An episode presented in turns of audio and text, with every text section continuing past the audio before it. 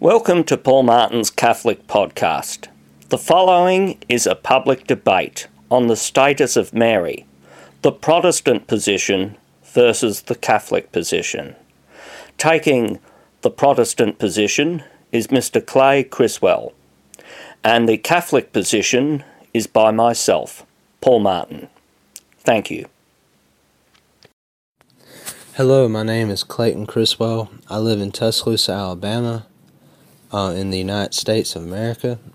I am 25 years old, and I am in, in a formal debate today with Mr. Paul Martin out of Australia, who is a Roman Catholic devout, and I'm very happy to be here today talking about the Marian dogmas of the Roman Catholic Church. They are dogmas because they must be believed by Roman Catholics to be true. That's what a dogma is, according to them and according to almost anybody. That's what it means. It means you have to believe it in order to be truly saved. Which is also why the Roman Catholic Church claims you cannot have salvation outside their church. Which we'll get into another debate with that one day. So, this is called the status of Mary, the mother of Jesus the Christ.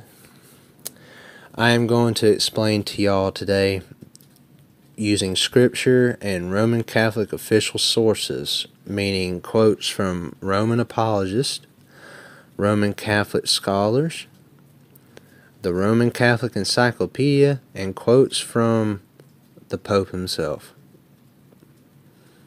So, not one Protestant source necessary. Now, I'm going to be talking about the Immaculate Conception of Mary, the perpetual virginity of her, the bodily assumption of her, and the title bestowed upon her of being Mother of God. Now, before I begin, I want to stress Mary deserves all the credit in the world for her role as the physical mother of Christ as a virgin um, the only objection I have is exalting Mary to a role of royalty in heaven and claiming she never had sexual intercourse during her lifetime. We'll see how that's biblically refuted. Where, she, where it's claimed that she had a bodily assumption into heaven, which biblically that can be refuted as well. Claiming that she holds all the roles that are for specifically Jesus Christ Himself, simply because she is His mother, um, is biblically refuted. If you believe Jesus is God in the flesh, then you have to understand these roles cannot be owned by anyone other than God, who is Jesus Christ, which is the biggest kitchen sink in the world. It's the fact that Jesus is God and we'll get into that in a minute. I want to start off with the Immaculate Conception. What is what is an Immaculate Conception? Well, I figure the best way to know this is from a Roman Catholic source, which is one of my favorite pieces of literature ever, the Catholic Encyclopedia. In the Constitution Ineffabilis Deus of December the 8th, 1854, Pope Pius IX pronounced and defined that the Blessed Virgin Mary, in the first instance of her conception by a singular privilege and grace granted by God, in view of the merits of Jesus Christ, was preserved exempt from all stain of original sin. Now, that's the key part at the end. Preserved exempt exempt from all stain of original sin. Now, what is original sin? Let's be fair. Let's go with the definitions used by the Catholics themselves in the encyclopedia again. Original sin may be taken to mean 1. the sin that Adam committed, or 2. a consequence of this first sin, the hereditary stain with which we are born on account of our origin or descent from Adam, the manifestation of the masterpiece of his redemption, and the perfect preservation of his virginal mother from original sin. All those points are true except for the last one. Original sin is a real doctrine. It's the first imputation given to us by God fully. Um, we are fully sinners And that's why him being fully God came in the flesh and bore sin because he's not sinful. He's not born with a sinful nature. Why? Because he's God.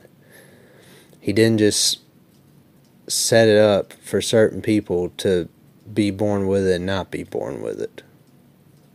That's not the truth. Truth is, everyone is born under original sin except for Jesus himself. That's why only his sacrifice can count. Now, the doctrine of the Immaculate Conception claims that Mary is born without a sinful nature and has the Holy Spirit. She's without the condemnation of death for unrighteousness in the sight of God. She'd never committed mortal or venial sins during her earthly lifetime, which mortal and venial are Catholic terms for different sins, which is a lie in itself. All sin is the same to God. Um, she never faced death.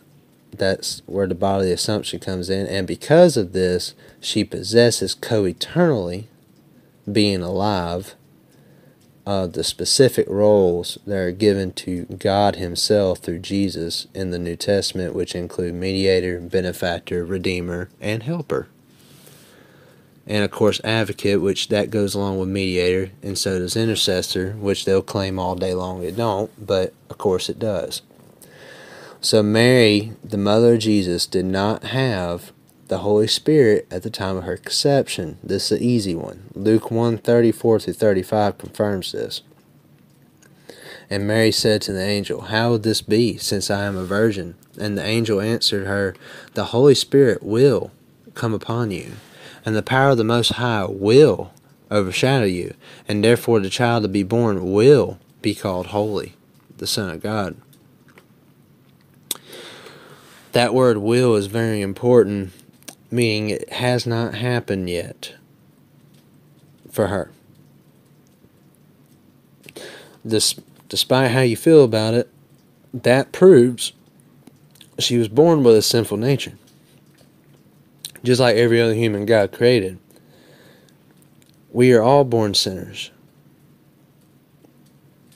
It was predetermined by God to be this way. Because why would we need a Savior if there's nothing that we're helpless uh, to be saved from. You see, all sinners are meant to die once, but the majority of them will die twice.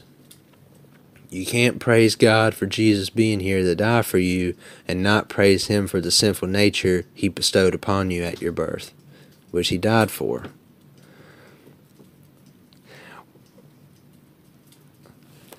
Um, an example of this is John the Baptist. According to Luke 1.15, he was born with the Holy Spirit, yet he was physically beheaded in prison. What does this mean? Uh, this simply means that having the Holy Spirit at your birth does not keep you unstained from original sin. King Herod even exclaimed that Jesus was actually John the Baptist reincarnated, since Jesus' fame was rising after he had already beheaded John the Baptist. Shows how much he knew, right?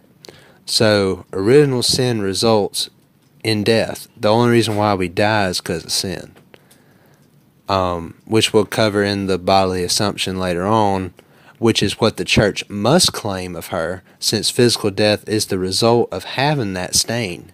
So, she cannot have a physical death if she was indeed free from a sinful nature. Now, we're going to look even further in Luke 1 again. Luke 138. She is a servant of the Lord, and let it be unto her according to the will of God.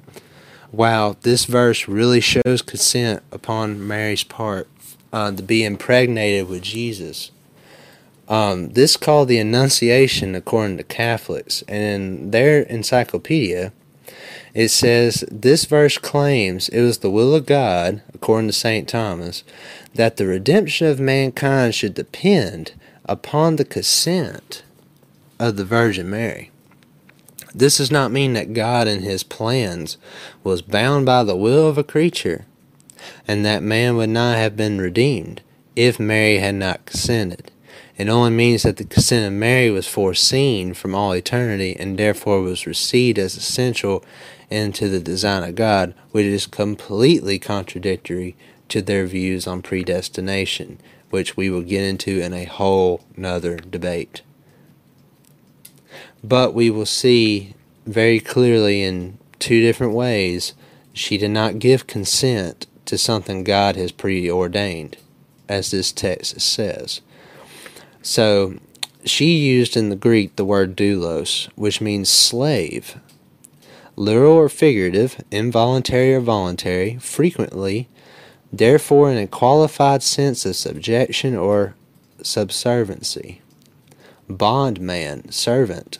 For further confirmation on this, the word is derived from the Greek as deo, which is a primary verb to bind. Bind, be in bonds, knit, tie, wind. Basically, she knew she was not in control of what Gabriel had told her. Can we confirm this? Yes, we can. How so? Go figure. Scripture. The angel Gabriel also claimed that the words he says will be fulfilled in their time in Luke 1:20. You see, Zechariah did not believe any of the words Gabriel had told him. And guess what happened to him? He was silenced until those things took place. Completely silenced. So, pretty safe bet. Um, no consent here. She clearly acknowledged that she was being used by God for a good purpose and decided to do it um, willfully. And, you know, we can play what if game all you want, but it don't work in your favor. Because, it, you know, Scripture is final. It's, it's set in place and it's there for a reason. And Mary obeyed God, and and Mary obeyed Christ to the T. So Luke 120. She called God her Savior in Luke 147. Now, anyone that calls God her Savior must have the criteria of needing a Savior. Who needs a Savior? One that's helpless to save themselves from something. What is that something? That something is original sin. Mary claimed God was her Savior, which means she had the stain of original sin, and she was subject to death because of this. She was born just like everyone else with this imputation at the start of their life. Alright, in Hebrews 7 26 to 28, Jesus is shown to be the only human to ever have an immaculate conception, being unstained, separate from sinners, and not having the need to give sacrifices daily. You see, these three things right here prove that he was immaculately conceived, but on top of that, he's the only one that's capable of having these titles. And we're going to get into this later about being separate from sinners. Roman Catholicism actually claims that she is separate from sinners, although Christ is numbered with the transgressors according to Scripture.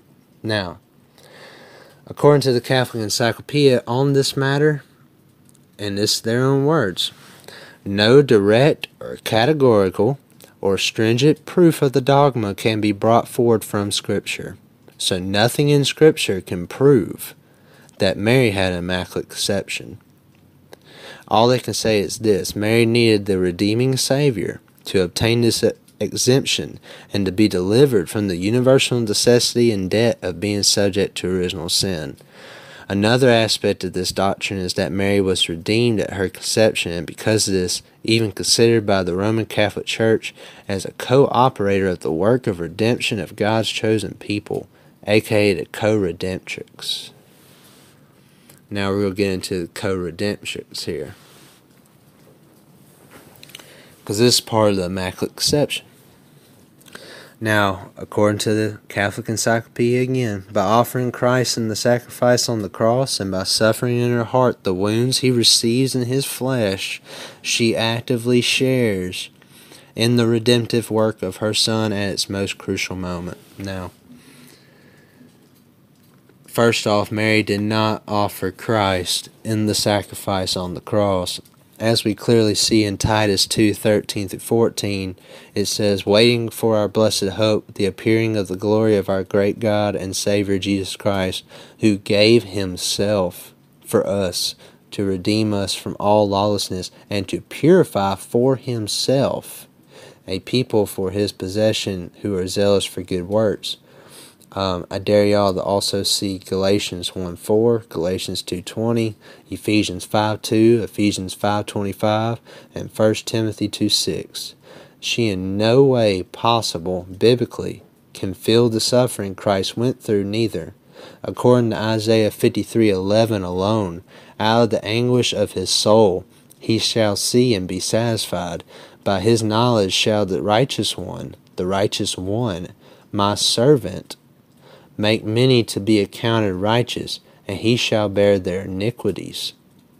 Christ's redemptive work is finished, meaning not only can Mary not be a part of this work, it's also not a continuous work for anyone to be a part of.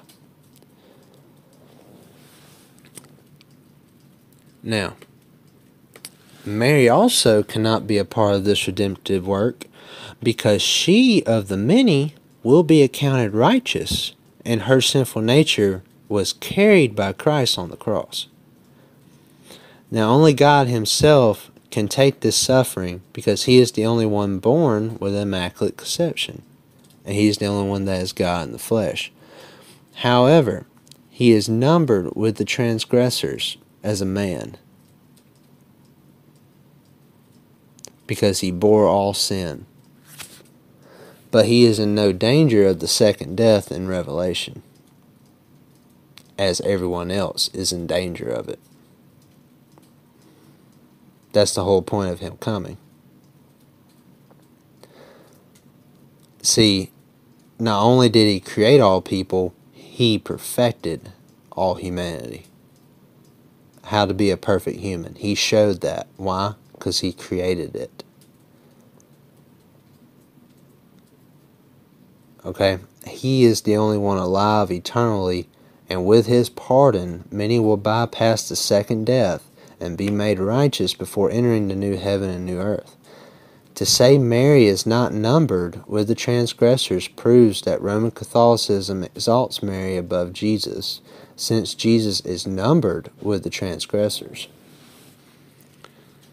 And, um, let's see here. Due to this, Roman Catholicism asserts that Mary is the mediatrix along with Christ. Here's an official quote Through her continual intercessions, Mary was seen as the dispensatrix who distributed and applied the graces of Christ. The claim is since she is not dead, she provides continual intercession. However, we see several times in Scripture that Jesus is the only mediator, intercessor, confessor between God and man. Only God can be the bridge between two people, which is God and man. God can only be the bridge between the two. Man alone cannot fulfill that role, which shows the supremacy behind Jesus being the Christ who is God in the flesh. If you're the Christ, you are God in the flesh. According to Romans 8:34, who is to condemn? Christ Jesus is the one who died. More than that, who was raised, who is at the right hand of God, and who indeed is what? Interceding for us. Christ Jesus is the only eligible intercession between God and each of us. The one who condemns is the one who died, is the one who was raised from the dead, the one who is at the right hand of God, and the one who is interceding for us. Mary nor any saint is not eligible for this role based on the criteria given in that passage. Also see Hebrews 8 6, 9 15, Hebrews 12 24, Galatians 3 19 through 20, 1 Timothy 2 5 and Romans 8 26 through 27. Now, an advocate, according to the Merriam Webster Dictionary, is one who pleads the cause of another before a judicial court. Now, 1 John 2 1 through 2 states, My little children, I am writing these things to you so that you may not sin. But if anyone does sin, we have an advocate with the Father, Christ Jesus the righteous. Notice that. He is the propitiation for our sins, and not for ours only, but also for the sins of the whole world. Propitiation means enough. He is sufficient it's his work, not our work, which is totally contradictory to what Roman Catholicism teaches about a sacramental system, which means nothing in regards to obtaining something that has not even manifested in front of us yet, which is a whole nother debate. The issue biblically with the perpetual virginity of Mary is not her virginity before or during Christ's birth, but after Christ's birth. Was Mary a virgin immediately after Christ's birth? In order to properly answer this question, we must know what exactly is a virgin. In the Merriam Webster Dictionary, which granted, not written by a Catholic, but I'm going with it, a virgin is a person who has not had sexual intercourse. So the birth of Christ itself did not take the virginity of Mary, as some people say. However, Mary did have sexual intercourse with Joseph after Jesus was born. All right? Matthew 124 through 25 is clear on this. When Joseph woke from sleep, he did as the angel of the Lord commanded him, and he took his wife, but knew her not until she had given birth to a son, and he called his name Jesus. All right? It's a totally different debate on how many number of children Mary had given birth to after Jesus. But it is confirmed explicitly through this verse alone that she did have sex. So therefore, she was not a virgin her whole life. Okay? So we're going to nip it in the bud there. You know, um, Joseph and Mary literally knew each other as people before this. They were already betrothed. Okay, I mean, excuse me, she was already betrothed, meaning she was engaged. Okay, the two were engaged. Why would you get engaged if you don't know anybody? Okay, there's nothing in the scriptures saying that they were uh, obligated to be engaged. So why are we to believe that? The word knew has to do with sexual relations. He did not have sex with Mary until after she had given birth to Christ Jesus. Okay? Now, we'll move to the bodily assumption. Now, the bodily assumption of Mary is explained, as quoted from the Roman Catholic Encyclopedia, by, pro, by la, la, la, by promulgating the bull Manifestums Deus November the 1st, 1950, Pope Pius XII declared infallibly, so this ex cathedra speaking, that the assumption of the Blessed Virgin Mary was a dogma of the Catholic faith, meaning everyone must believe it. Likewise, the Second Vatican Council taught in the dogmatic constitution that the Immaculate Virgin, preserved free of all original sin, was taken up body and soul into heavenly glory when her earthly life was over, and exalted by the Lord as queen over all things.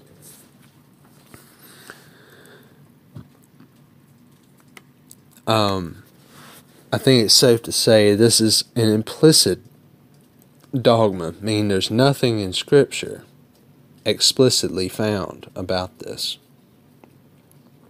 There's even an admission of this according to Roman Catholic apologists and the founder of Catholic Answers, stating no express scriptural proofs for the doctrine are available.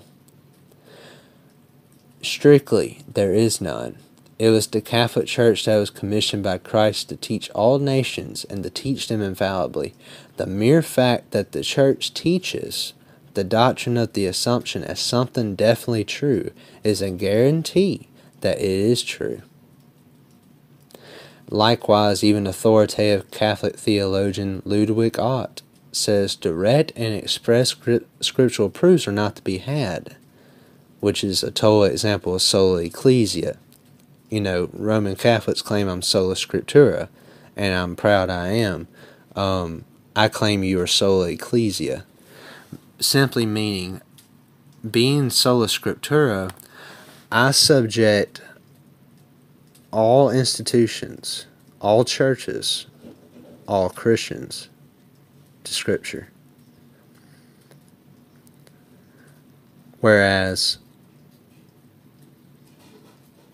sola ecclesia is subjecting the Word of God to the church.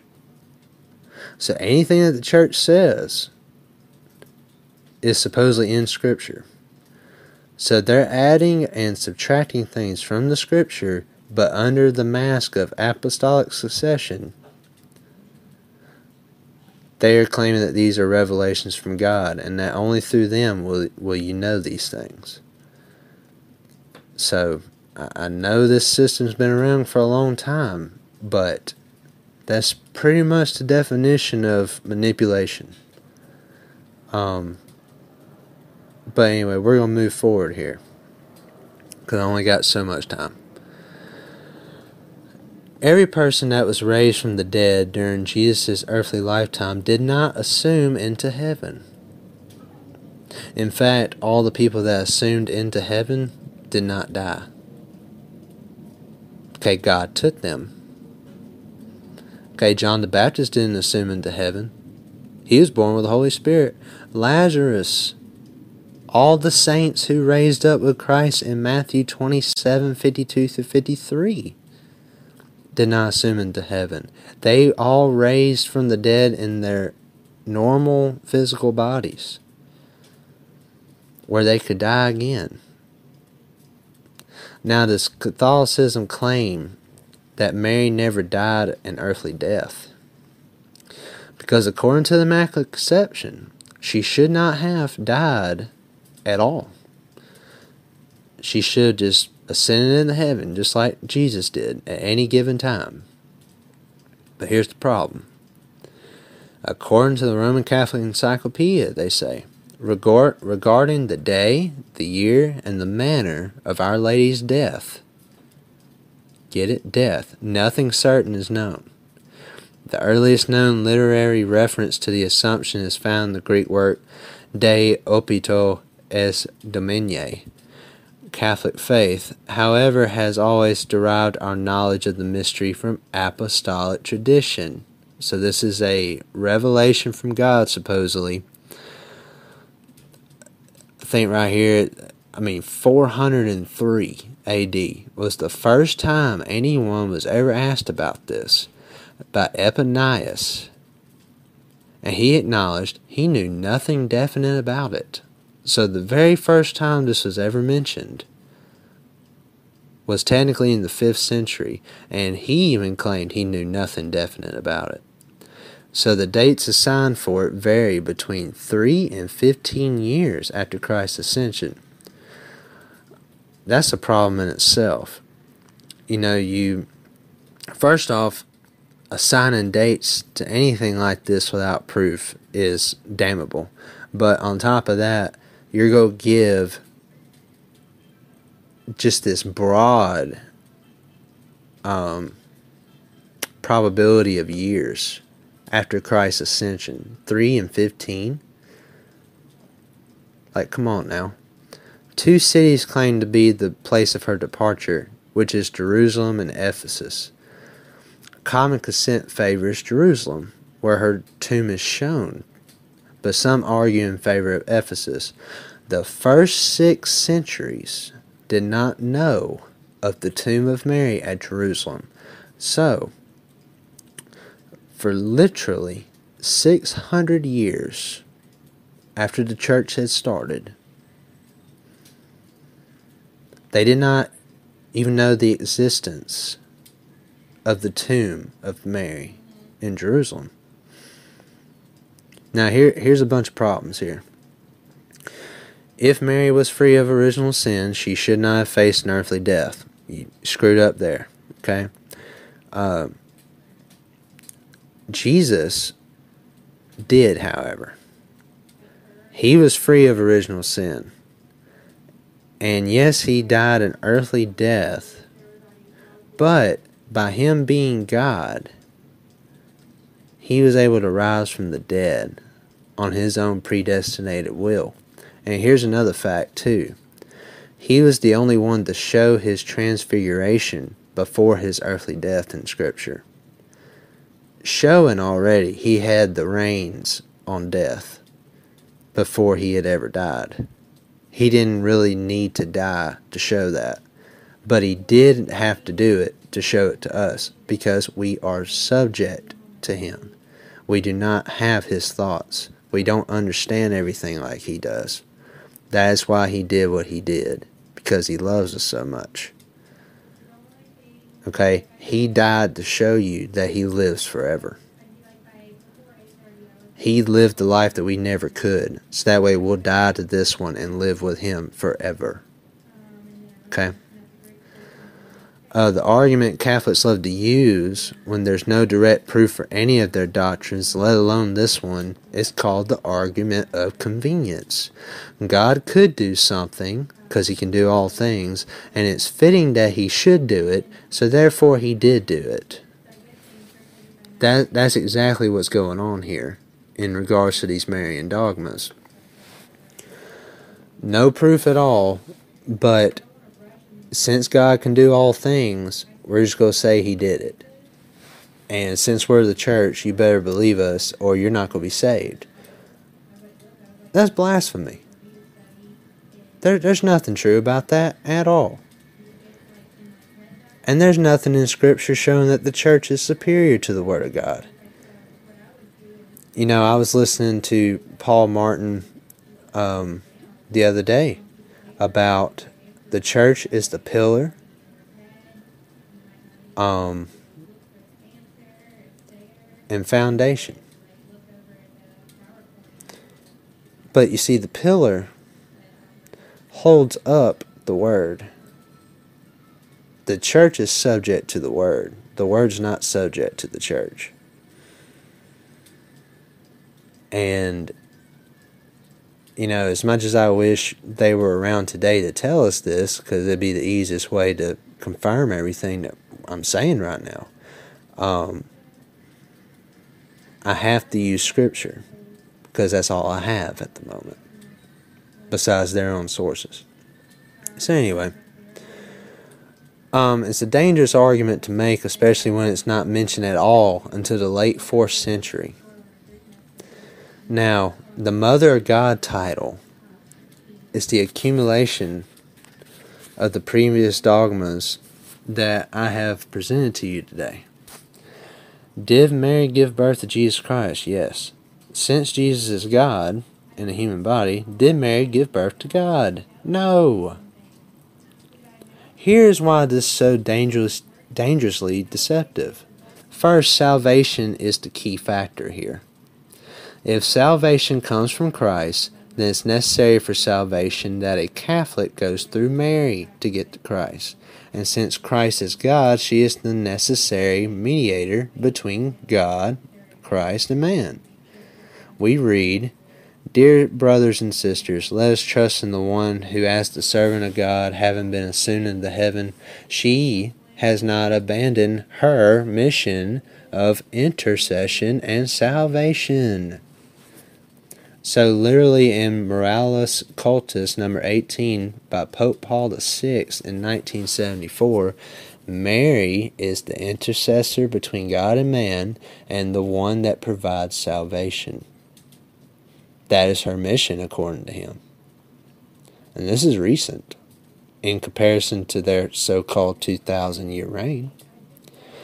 According to the Roman Catholic Encyclopedia, the title was approved by the Council of Ephesus in 431 AD. This was meant to stress the unity of Jesus' human and divine nature. Okay, so You know, we know that God is fully God and fully man.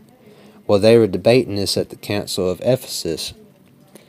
Um, there's this guy named Nestorius who taught the disunity between Jesus' divine and human nature. However, that council's insistence on Mary being Mother of God was not the same as what we see in modern Roman Catholicism today. But they basically had to say that just so that um, they could show that God was fully man and fully God through Jesus Christ. So, in a sense, yes, but she's not the Mother of God. Uh, many modern Catholics think that by Mary being Mother of God, she has some kind of overarching over God, which is true. Um, this is seen in Catholic paintings and literature where Mary is appealed as the one who appeases God. Who's the one who appeases God? It would be Jesus Christ. And who persuades God? It'd be Jesus Christ. Okay? But they use her because she's a mother figure. The bottom line is a mortal cannot give birth to God, nor does God have a mother or father. God does not have a birth or a beginning and ending. He is totally outside of time. All humans are subject to time. That's why Mary was ever approached in the first place. Just like any of us coming to Christ, it was all planned. Roman Catholicism claims these aspects they bestow upon her do not claim that she's divine, but honorable. However, a creation cannot give birth to the Creator. It's impossible. Nowhere in Scripture does it show any of these bestowments upon Mary, which has already been confirmed by Roman Catholic scholars, apologists, and the Encyclopedia, and popes. These implicit dogmas, which are required to be believed by every Roman Catholic for the sake of salvation, are explicitly contradicted by the text we are given in Scripture. So, you know, sometimes you'll hear from Roman Catholic, oh, well, you know, if it was in there, you believe it. Well, no. Because the things that are in there contradict the things you claim should be in there. And the claim and the uh, things you claim that are in there but hidden. They're contradicted. It'd be different if there was nothing for me to grab to contradict it with Scripture. Problem is, all Scripture does is contradict what you believe. Um, this is called deception. Uh, it's purposeful lying for personal gain. That's what's going on here. You have people calling themselves apostles, claiming they still receive revelations from God, which the two things are not true. Okay? The Holy Spirit is the only one that gives revelations. And on top of that, all the apostles are dead.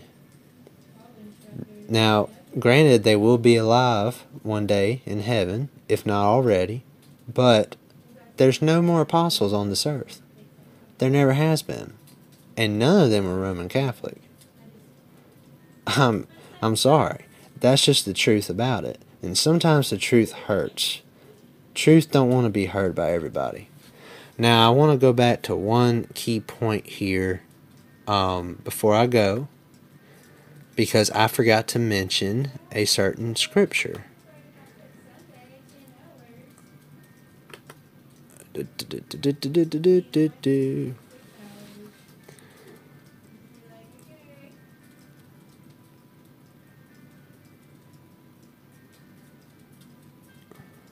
Now, we we were talking earlier. Jesus was numbered with the transgressors. Um, since he bore all of our iniquities. Um, so even though he did not commit sin, nor did he know of sin, he bore sin. And according to the list of transgressors, um, Yeah. He he was a transgressor. But only because he bore our iniquities. This confirmed in Isaiah 53:12 where basically it says right here in the English Standard Version, uh, Therefore I will divide him a portion with the many, and he shall divide the spoil with the strong, because he poured out his soul to death, and was numbered with the transgressors. Yet he bore the sin of many, and makes intercession for the transgressors. Christ died for sinners. Uh, this verse is actually confirmed in Mark 15 28. And it's also confirmed in Luke 22 37. And 2 Corinthians 5:21. So I urge everyone everyone listen to this. Here, here's the question that I have, especially for atheists who may be listening to this for any reason whatsoever. Why would someone lie about something if it's not true in the first place? Like, why am I here today? Am I trying to destroy a religion? No. I'm simply trying to stand up for the truth. You know, God has sent delusion upon this earth through false religion. And you may be like, well, why would God do that? Because of people standing up for the truth, which is in His Word. Um, thy word is truth for a reason. And again, we'll get into another debate about about how we got the word of God. But the thing I need people to understand is every false religion claims that salvation is already to be had. Uh, salvation has not occurred yet.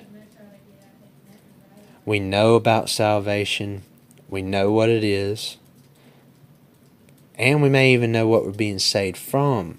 But from that, we just say, Yep, um, I'm saved, goodbye. Not even thinking about what that means. Okay, the, our helplessness has not been shown yet we have not been shown by God on Judgment Day that there's a lake of fire sitting right there waiting for us. And that He must be the one to purge us right there at that moment to wash us clean with His blood. All of our works are going in that fire, and all of us are suffering loss. Not, none of us are going to be found uh, not guilty. You know, the the funny thing is, in God's court, when you walk in the room, you're guilty before proven innocent. And how are you proven innocent? By being pardoned. By given by by being given the gift of righteousness from Christ Jesus, which will keep you from evil, and you will be able to enter the kingdom of heaven. And I'd just like to say thank you to uh, Paul Martin uh, for letting me on. I have a lot more, but we have agreed upon a time limit. And, um, yeah, um, can't wait for the rebuttal. Um, everyone have a blessed day, and yeah, God bless. Bye bye.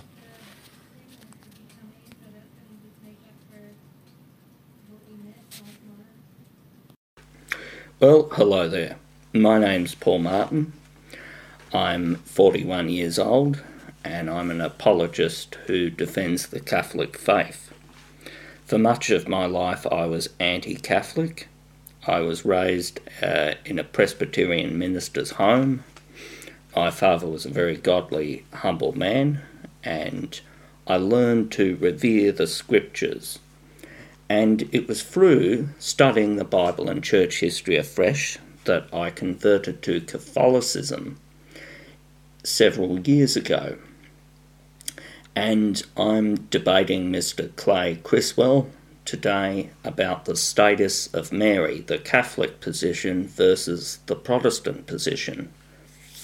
And I hope and pray that I can faithfully and accurately portray the Catholic position. So, the Catholic Church teaches in the Catholic Catechism, paragraphs 2096 to 97, to adore God is to acknowledge Him as God, as the Creator and Saviour, the Lord and Master of everything that exists. Worship the Lord your God and Him only.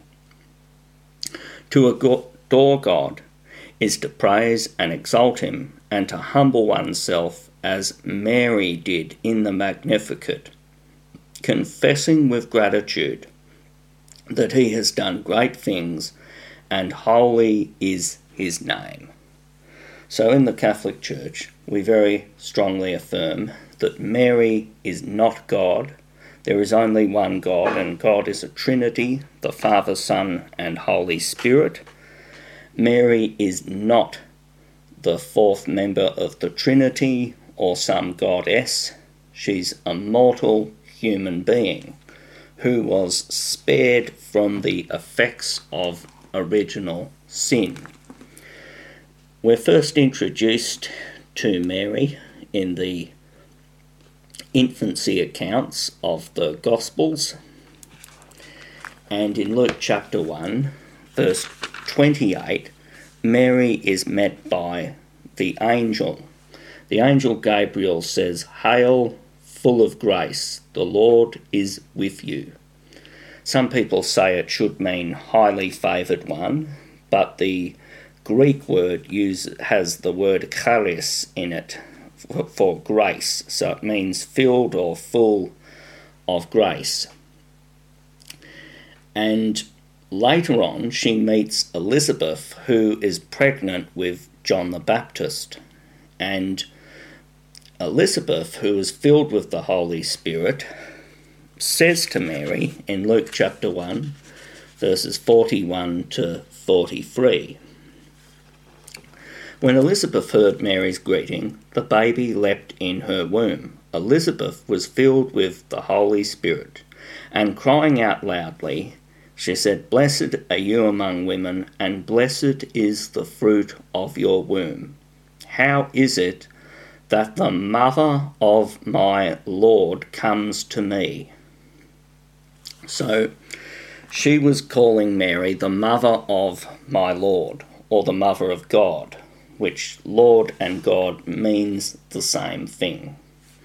And in Luke chapter 1, verse 48, and this verse played a huge role in my conversion to Catholicism. Mary said, All generations will call me blessed. And I thought to myself, it's the Catholics who have fulfilled that verse, not the Protestants. The Protestants have not been around for all generations since the time of Mary till now, and they've given her mostly a very minimal amount of respect. But who is Mary then, and is she really afforded such honour, or are we giving her too much respect? Well, we don't worship her, despite the common accusation that's made towards Catholics. Rather, we give her respect as someone who played a very sacred and beautiful role in the incarnation of God. And we see Mary as the Ark of the New Covenant.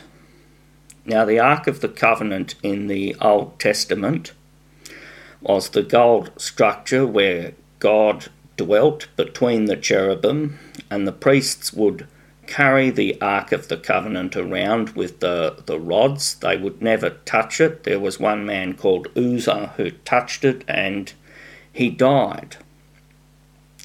Why? Because the Ark of the Covenant was incredibly sacred. Did the Israelites therefore worship the Ark of the Covenant? And the answer is no. But they did give it great respect. And Luke chapter 1 runs parallel to 2 Samuel chapter 6, which talks about the Ark of the Covenant. And 2 Samuel 6, in verses 2 to 16, it says, David arose to bring up from there the Ark of God. Luke 1, Mary arose and went to the city of Judah. 2 Samuel 6, how can the ark of the Lord come to me? Luke 1. And why is this granted me, that the mother of my Lord should come to me? 2 Samuel 6. The house of Obed Edom the Gittite. Luke 1. The house of Zechariah. The ark of the Lord remained in the house of Obed Edom the Gittite three months. Luke 1 And Mary remained with her, that's Elizabeth, about three months. 2 Samuel 6 David went and brought up the ark of God from the house of Obed Edom to the city of David with rejoicing. And Mary said, My soul magnifies the Lord, and my spirit rejoices in God my Saviour 2 Samuel 6. So David and all the house of Israel brought up the ark of the Lord with shouting and with the sound of the horn. Luke 1 Elizabeth was filled with the Holy Spirit, and she exclaimed with a loud voice, Blessed are you among women, and blessed is the fruit of your womb. 2 Samuel 6 King David leaping and dancing before the Lord. Luke 1 and when Elizabeth heard the greeting of Mary, the child leaped in her womb, and Elizabeth was filled with the Holy Spirit. So Mary has the the status of the Ark of the New Covenant, but why? Exodus chapter 25, verse 8 says that the Ark of the Covenant was where God dwelt. It was extremely sacred and Mary's womb was where Jesus dwelt for nine months. So Mary has the status of the Ark of the New Covenant. As I say, the Israelites did not worship the Ark of the Covenant, but they gave it deep respect. So she's Ark of the New Covenant. She's also the Mother of God.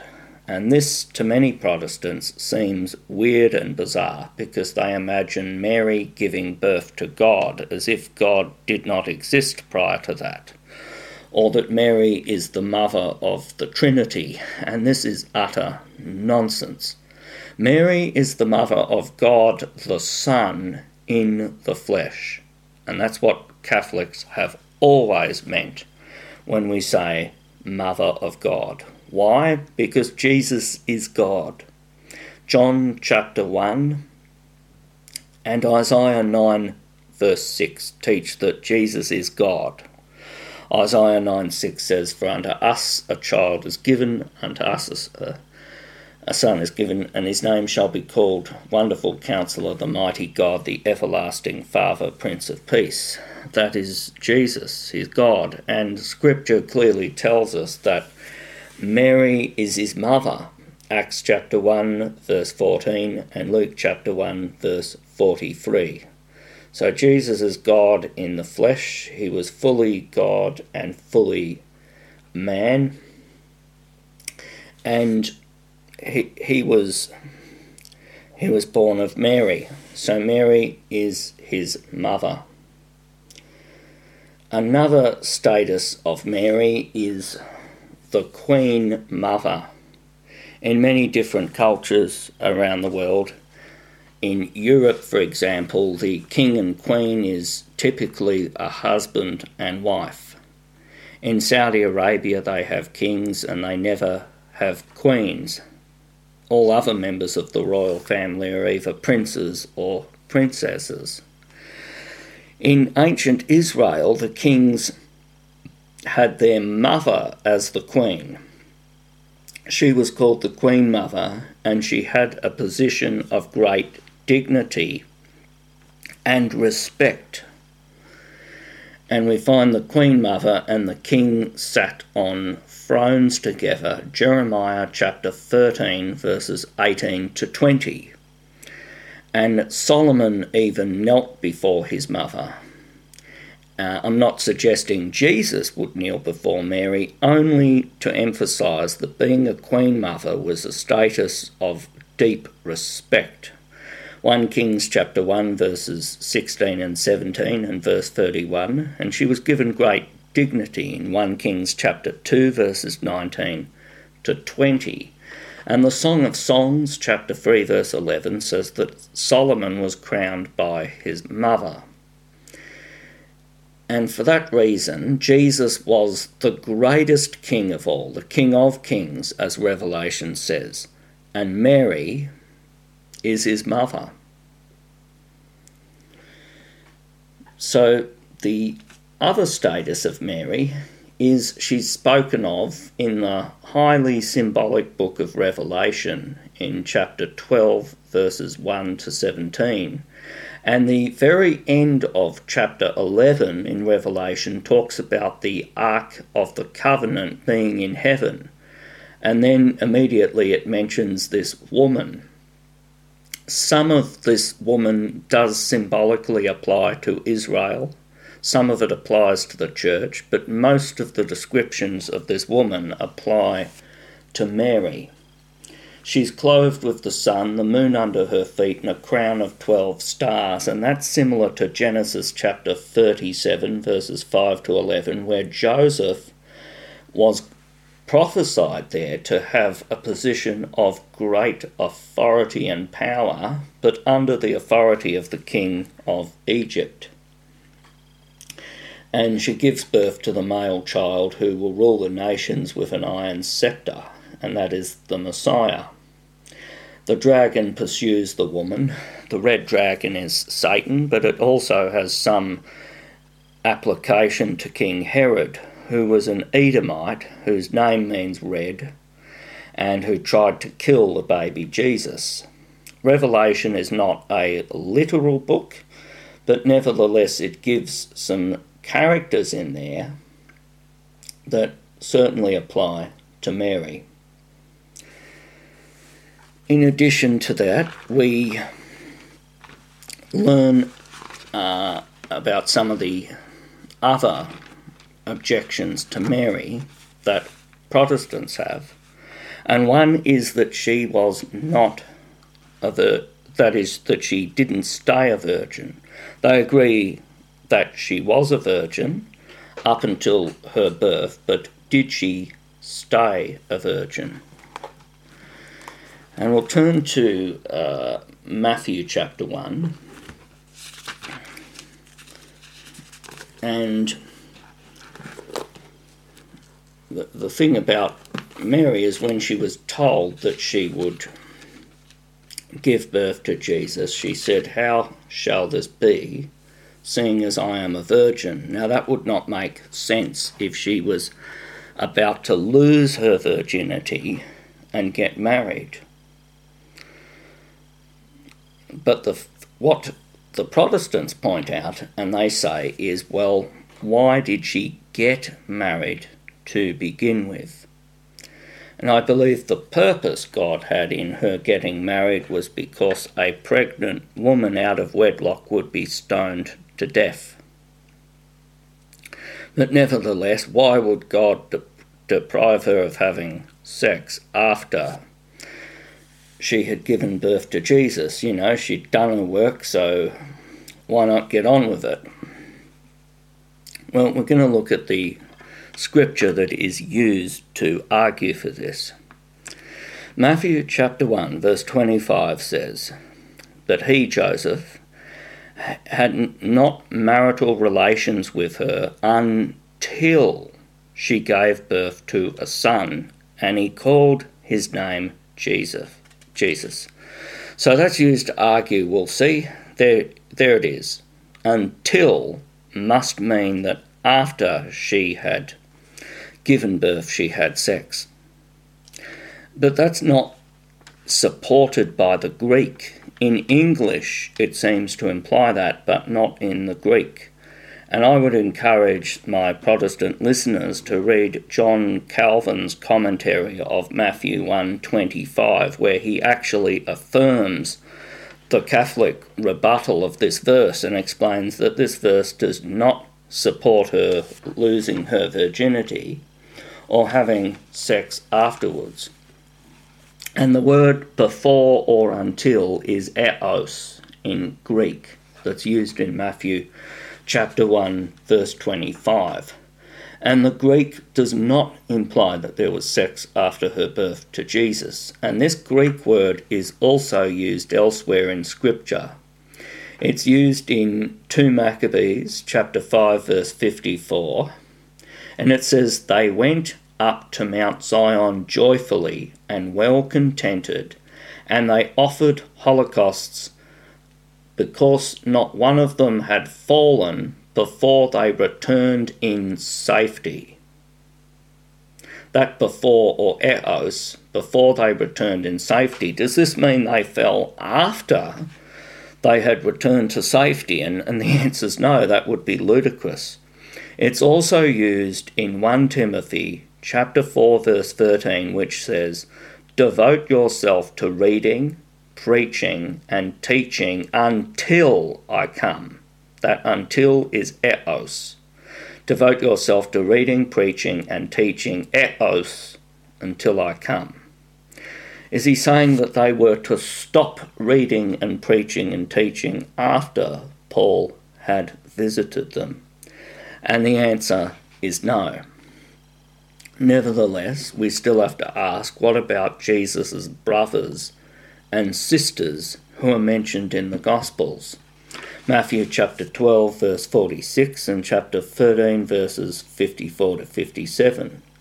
And in the Aramaic Hebrew culture, brother is a title that's applied to a nephew, such as Abraham and Lot in Genesis 12:5, Genesis 13:8, and chapter 14, verse 16 and chapter 29, verse 15.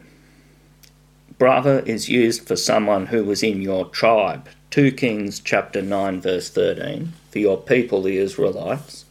In Exodus chapter 2, verse 21, for your husband, in the Song of Songs, chapter 4, verse 9, for your ally, in Amos chapter 1, verse 9, and for your friend, in 2 Kings chapter 1, verse 26 and Peter calls the 120 in the upper room his brothers or his brethren. That's Acts chapter 1, verse 15.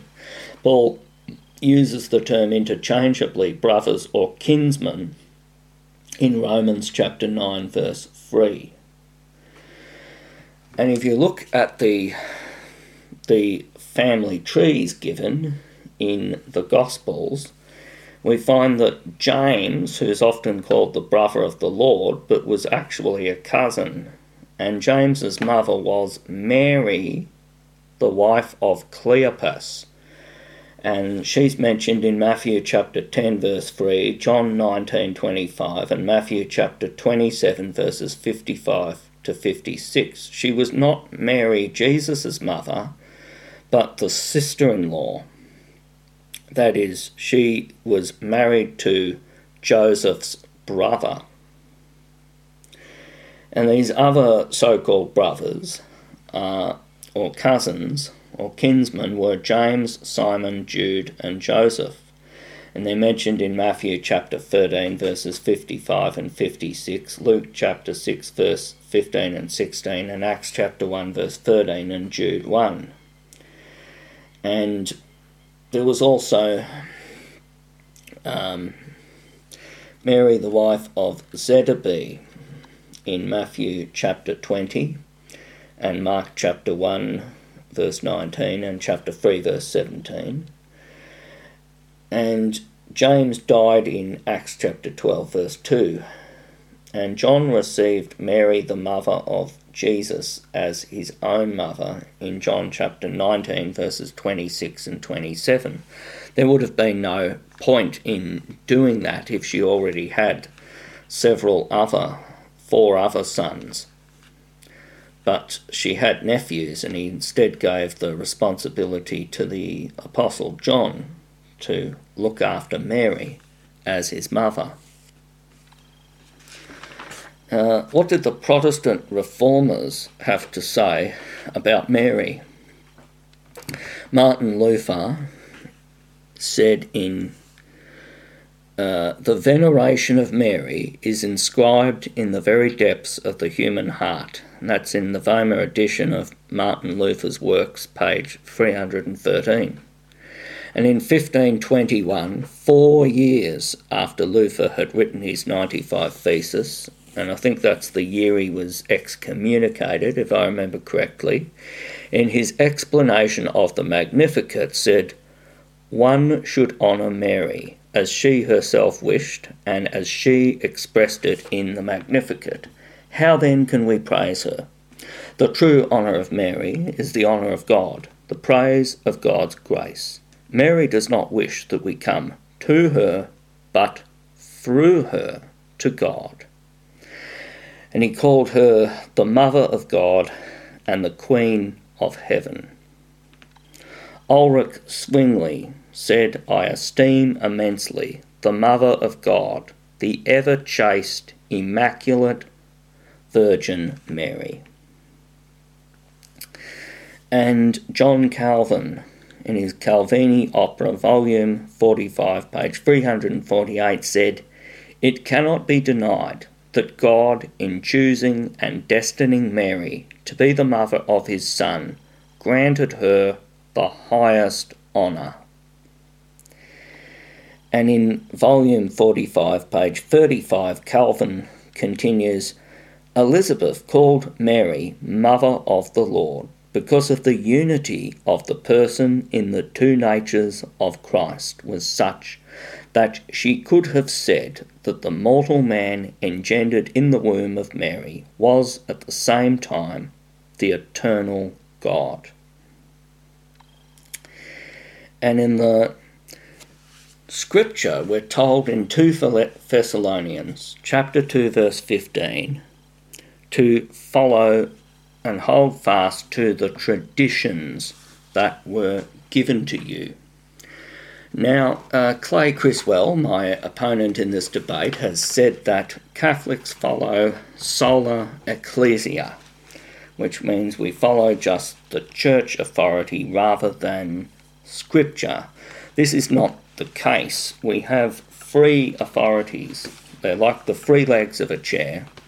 We follow scripture, which is divinely inspired by God. Then we follow tradition because the scripture tells us to follow the church traditions. In 2 Thessalonians chapter 2 verse 15, in 1 Corinthians chapter 11 verse 2, and several other places. In addition to that, 1 Timothy chapter 3 verse 15 says that the church is the pillar and foundation of truth. So our free authorities are church tradition, scripture, and the church authority itself.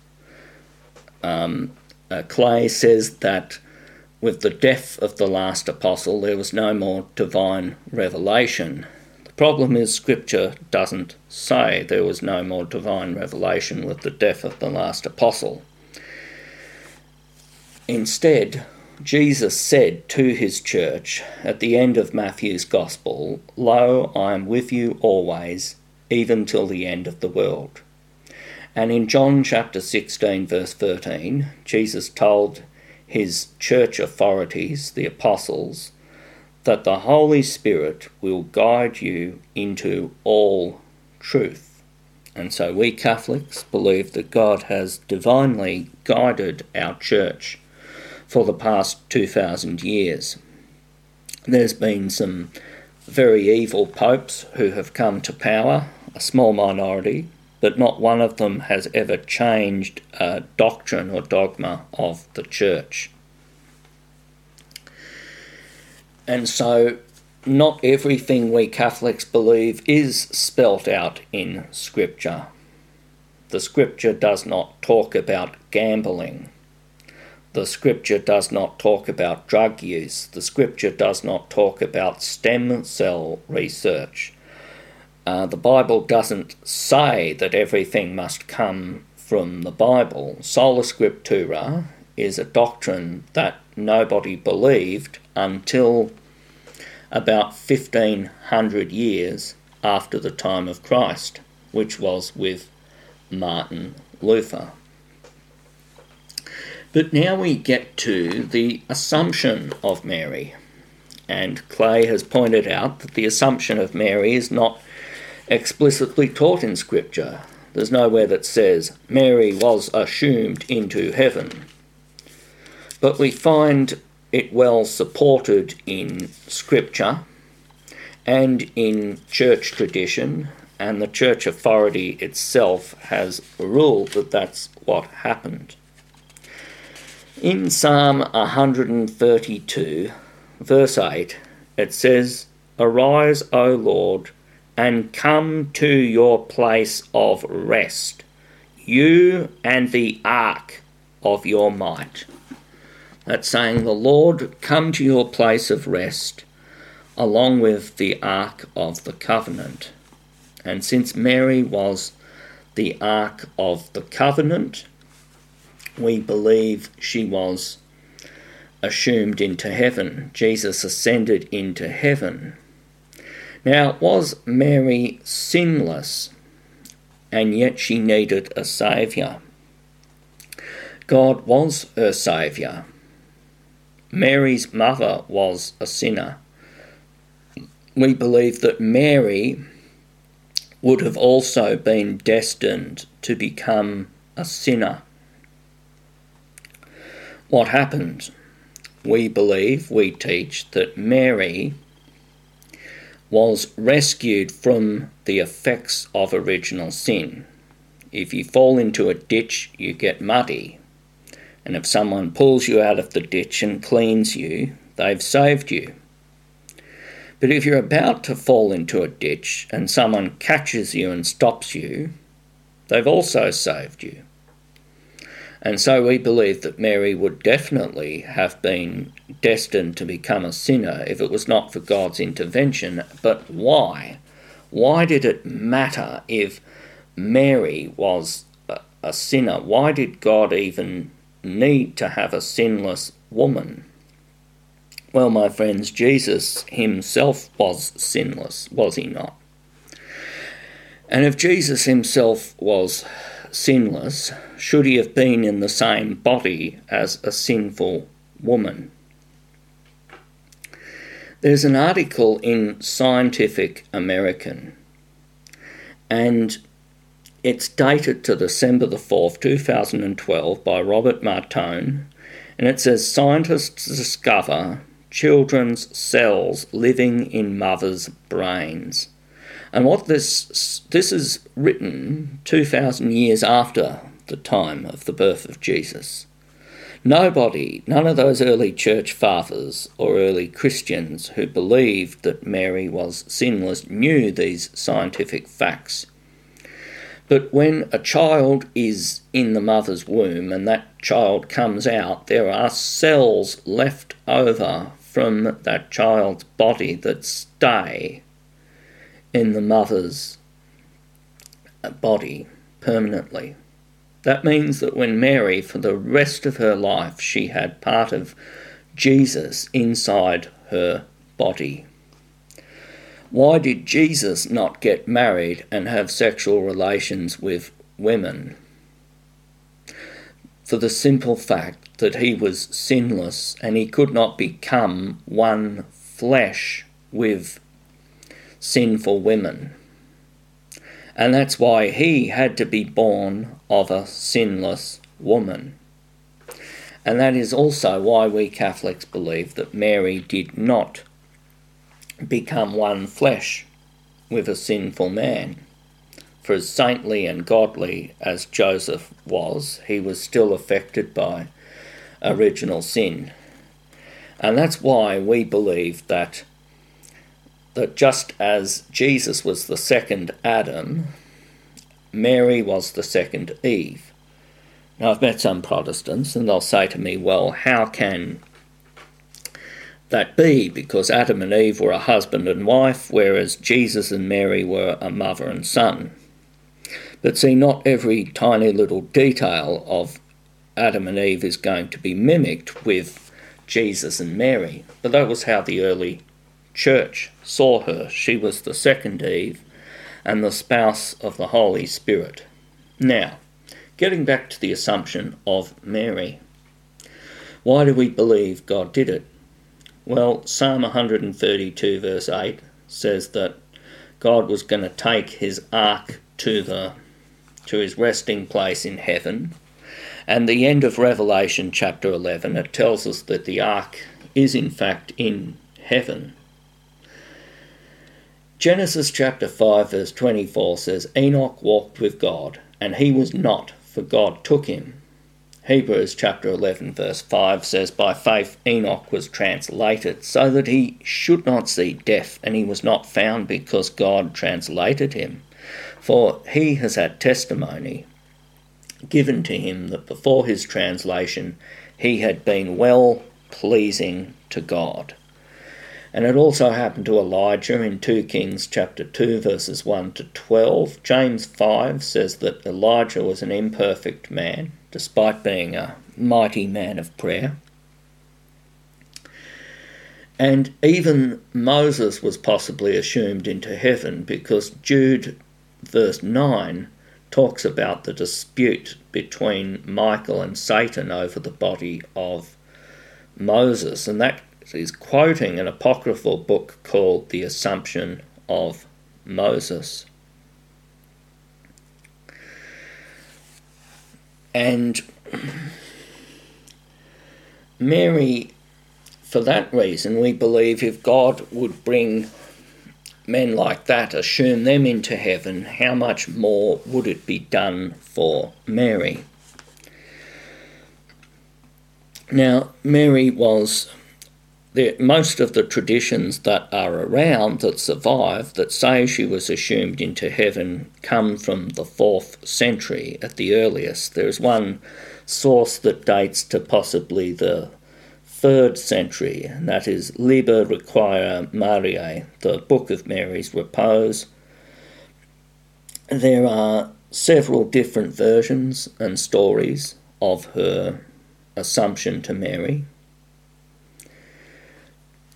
But the main reason we believe it is because the church has that authority to do so. There have been Catholic saints that have had visions of Mary, where Mary has affirmed that she was assumed into heaven, such as in the early 1200s to St. Dominic when he was given the rosary and he was told to meditate on incidences in the life of Mary and Jesus.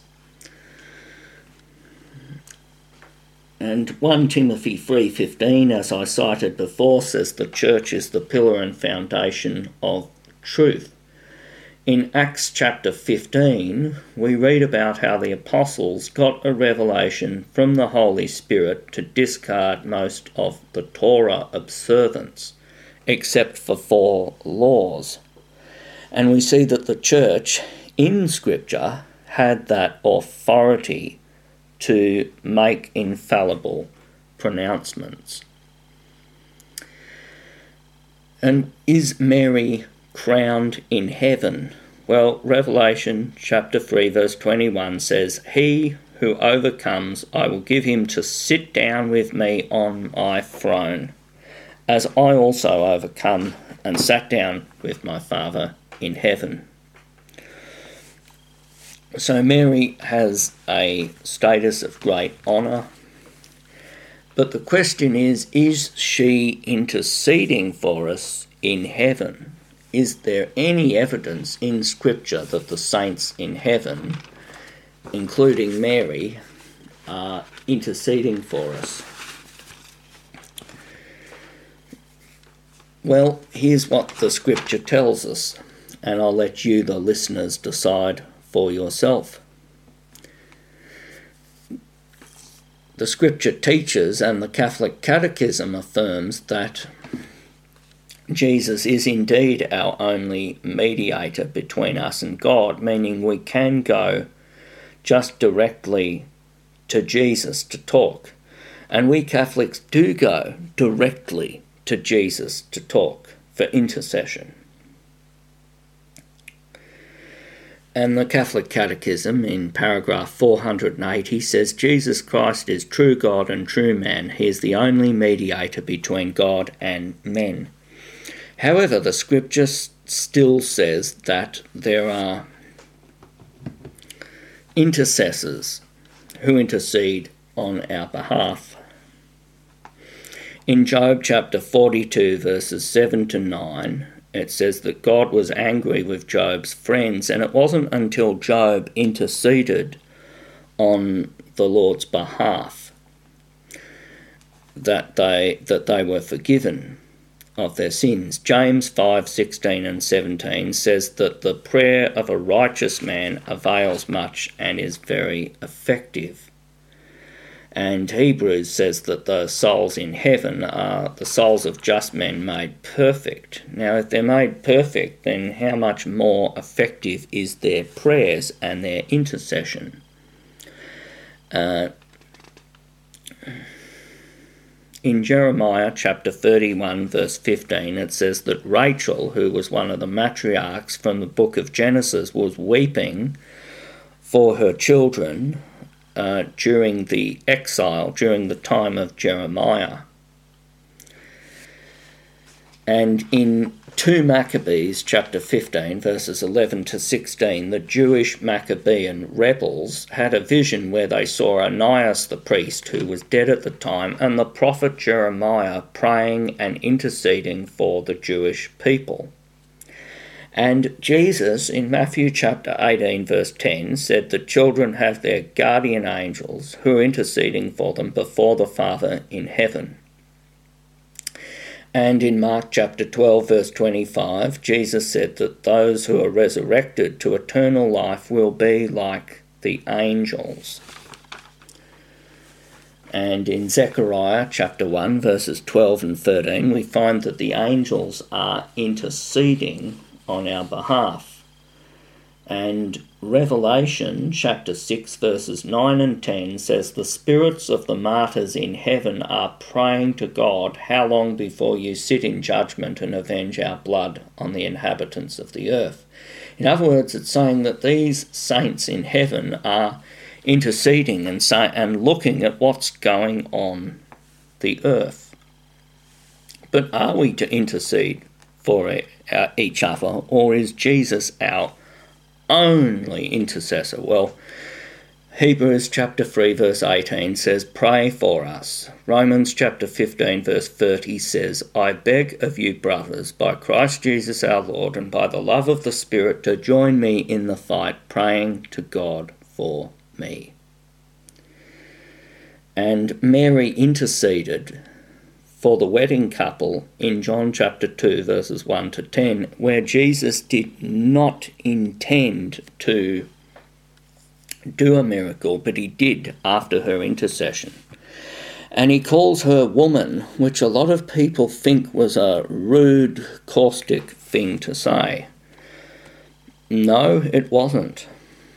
Woman, that's what Eve means in the Bible. Mary is the new Eve, and that's what he was calling her. The Holy Spirit also intercedes for us in Romans chapter 8, verse 26. And then we find the saints in heaven in Revelation chapter 18, verses 20 to 21, rejoice over the destruction of Babylon. And here's probably the most convincing reason for the intercession is in Luke chapter 15, verses 7 to 10. It says that there is much rejoicing in heaven among the angels over one sinner that repents. Now, considering that there are billions of people in the world and there are hundreds of millions of Christians repenting of their sins continually, we see that these angelic heavenly beings have the ability to see all these different saints repenting simultaneously and rejoicing over that, which suggests they've been endowed with incredible abilities. And just men made perfect, Hebrews chapter 12, verses 22 and 23. And in Matthew chapter 27, verses 46 to 49, when Jesus was calling out, Eloi, Eloi, lama sabachthani, my God, my God, why have you forsaken me? Some of the Jews that overheard him thought that he was calling to Elijah for his intercession, which is something that the Jews of today are still doing. So we see that Mary was also regarded by the early church as a sinless person. And we find the Ascension of Isaiah, written in AD 90, says that the Virgin Mary has borne a child before she was married two months, and she nor has a midwife gone to her, nor have we heard the cries of labour pains. So she had a painless birth according to this early tradition.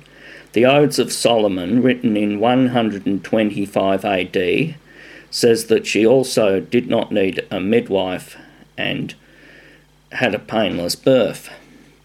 Justin Martyr, in 155 AD, talks about Eve, a virgin and undefiled, and compares her to the Virgin Mary, who received faith and joy. And Irenaeus of Lyons says that just as Eve was disobedient, with the serpent, Mary was obedient with the angel. And there was an early Christian tradition dated to about 150 AD, and it was called the Proto Evangelium of James. It's not a canonical scripture book, but nevertheless, it's a tradition which showed that Mary was a perpetual virgin and she never lost her virginity and she married Joseph, an old widower, after a divine revelation from God. And also uh, Athanasius called Mary the Ever Virgin in his four discourses against the Arians in 360 AD. And that's about what I've got time for. We'll now hear the rebuttal from Clay. Thank you for listening. Let's talk about Revelation 12. So you claim Revelation 12 about the woman is Mary. However, you use this quote Revelation is not a literal book. So why are you comparing Revelation 12's woman with Mary if Mary's a literal woman? Because that's where you're going wrong. The woman is the free woman out of Galatians 4:26. And I'm going to read to you from Galatians 4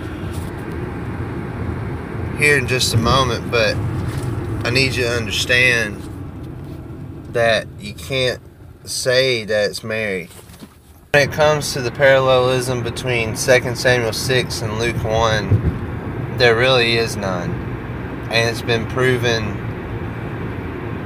way before this debate by Roman Catholics alike that it's not true you know, those Roman Catholics who are very well educated in the doctrines that they believe in don't use these parallels because they know that they're not there. And they're honest about it.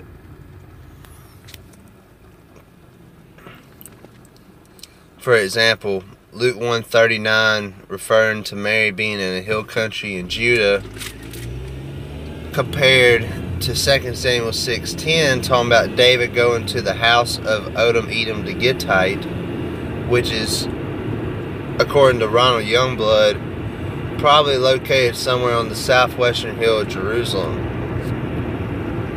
So Mary traveling somewhere in the hill country of Judah, which Judah is a really big stretch of land in comparison to Jerusalem, which is just a city. It's not very big. I mean, David's only traveling to the southwestern hill of that same small city. So it's not a good comparison. Also, also in Luke 141 and 44, he tried to compare John the Baptist leaping in the womb to David leaping for the Ark of the Covenant because your claim is that she is the Ark of the Covenant, but she's not. The Ark of the Covenant was a type for Jesus Christ. So we'll get into this. Here's the quote that I want to share with you from Mary in the New Testament. And look up these people. These are written by Raymond Brown, Joseph Fitzmyer, uh, John Reumann, and Karl Donfried. They say this parallelism approaches fantasy when David's dancing before the ark in 2 Samuel 6:14 is compared to the baby's leaping in Elizabeth's womb as she greets Mary in Luke 1:41 and 44. I mean, there's a lot. There, there's many more quotes, but I just want to. That's all I want to do. I only want to do two parallels because there's no reason to keep going with these parallels. We can go all day. Um, I really just want to get into the Marian dogmas. So I'm not going to rebut parallels all day. So look up that book, Mary in the New Testament. Look online. There are quotes everywhere from Roman Catholic scholars saying these parallels do not fit and should not be used by Catholics to affirm their beliefs. Now, I want to get into Revelation 12. You say Revelation 12, of course, is about Mary, and that this proves she's the Queen of Heaven, the Queen Mother, etc. Without this Revelation 12 passage that y'all use, um, there be no Queen Mother or Queen of Heaven um, correlation with her because there's no reason for it in the first place. So, of course, Revelation 12's woman is not Mary. It is a figurative woman. Is the heavenly Jerusalem. And we're going to get into this right now. It's in Galatians 4 21 through 28 as I read, Tell me who you desire to, you who desire to be under the law. Do you not listen to the law? For it is written that Abraham had two sons, one by a slave woman and one by a free woman. But the son of the slave was born according to the flesh, while the son of the free woman was born through promise. Now, the son of the free woman was born through promise. So this goes back to God choosing Christians before the beginning of time. It's a promise, an inheritance, something that's given to them. Okay, they are born of this free woman, which is not Mary. We're about to see who the free woman is. Now, in verse 24, it says, These, these two women are two covenants. One is from Mount Sinai, bearing children for slavery. She is Hagar. Now, Hagar in Mount Sinai in Arabia corresponds to the present Jerusalem, for she is in slavery with her children. Now, so we know that the earthly Jerusalem is the slave woman, is a figurative slave woman. So here comes the figurative free woman. But the Jerusalem above is free, and she is our mother. Is the woman in Revelation 12 a mother? Yes. How do we know this? She has offspring. So we're between Mary, who's a literal woman, and this figurative free woman, which is actually the heavenly Jerusalem, uh, God's dwelling place. So the Jerusalem above is free and she is our mother. So this is the free woman who is a mother. And according to Revelation 12 at the very end, the offspring of this woman basically declares the Lord as their Savior. They're, they're all the ones who obey His commandments. So, no, these people are not born of Mary. Okay, Mary is not in a state of exhaustion because of her role as Jesus' mother. It's just not true. The woman in Revelation 12 is heavenly Jerusalem, and out of heavenly Jerusalem, you have the church, spiritual Israel. Okay? The Israel that Jesus or excuse me, that God was talking about all throughout the Old Testament. You know, sometimes he would talk about the physical Israel, but most of the time he was talking about that Israel. And we need to understand that. That is the figurative woman in Revelation 12. Because it says, Now you brothers like Isaac are children of promise in verse 28. So Isaac, with Mary, and every other Christian, they're considered children of promise and they are of this free woman. So.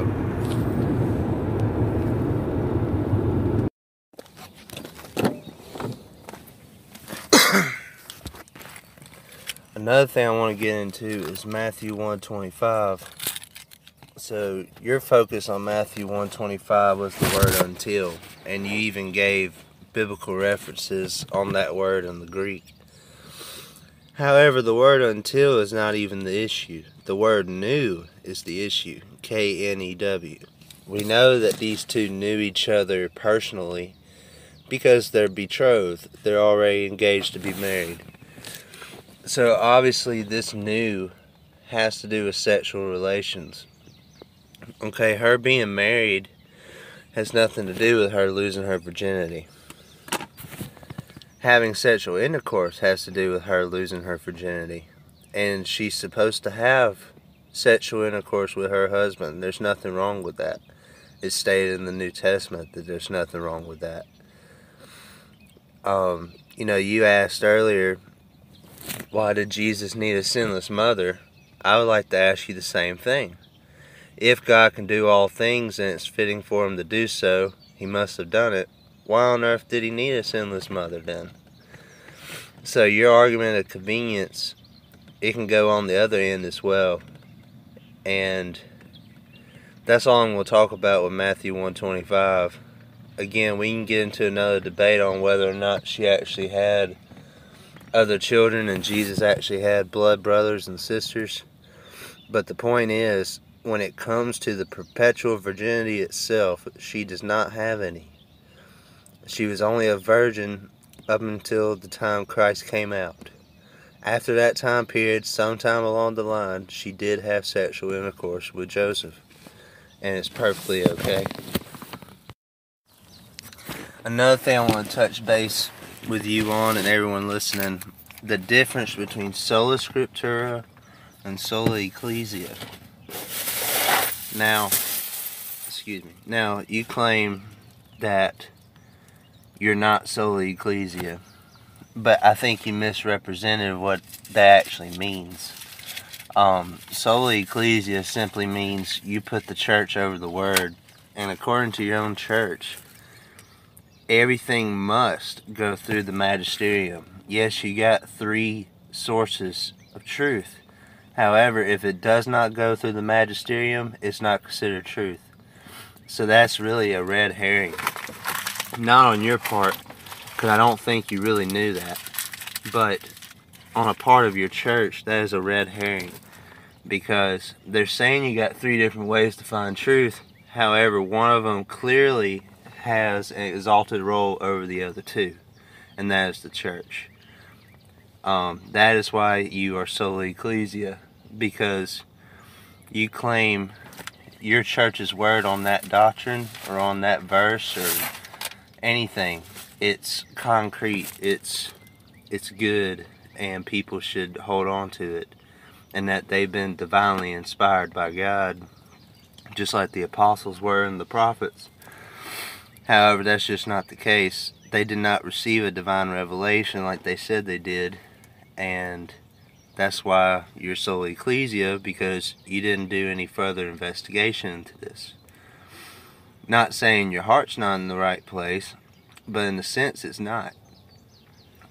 But anyway, sola scriptura, I'm I'm doing the same thing except I'm subjecting it to the Word of God alone. Um, I'm not anti-government, but all government should be subjected to the Word of God. All churches and all people who claim to be Christian should be subject to the Word of God alone. And the reason why is because Scripture is clear enough for us to read it and get the message that God wants us to receive and to apply to our lives and to know about Him. It's the only source to know about Him, and that's why one day the Antichrist will come to abolish it for a short time, of course, until His return. Another thing I want to get into, excuse me, another thing I want to get into is the Mother of God title. The Mother of God title is only bestowed upon her according to you because of Mary having Jesus. And I agree, that is the only reason why she has it. However, what you must understand is Jesus cannot be separated from the Trinity. Without the other two parts of the Trinity, he wouldn't exist. The Father would not exist without the Holy Spirit. So she indeed does need to be the mother of the Trinity in order for Mother God to work. You can't do it the way that you say that you can do it. I guess to end my rebuttal, I have a question for you. How do you explain Isaiah 53:12 if Mary is sinless? Because Jesus is separate from sinners because he's God. However, he is numbered with the transgressors because he bore all sin. So, the question I want you to reflect on is how can you separate Mary from the list of transgressors when Jesus is numbered with them? And that's really it.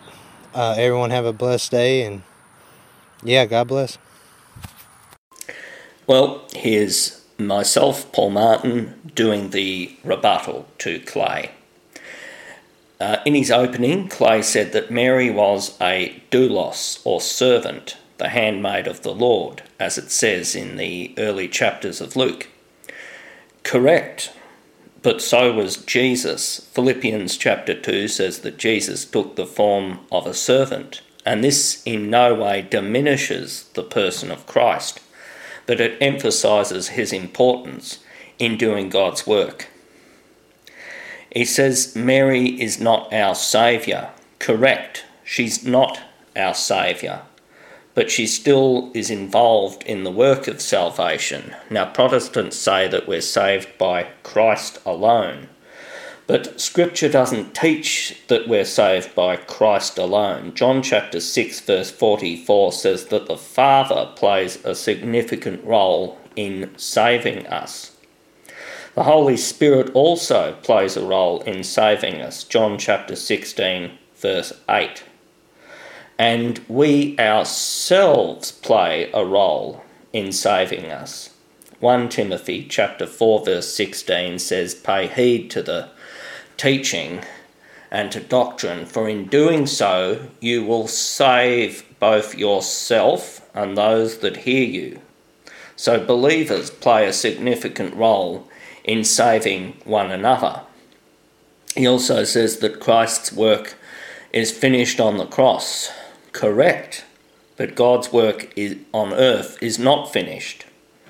God's work of saving people and doing his purposes has not been finished. He says that God no longer gives revelations.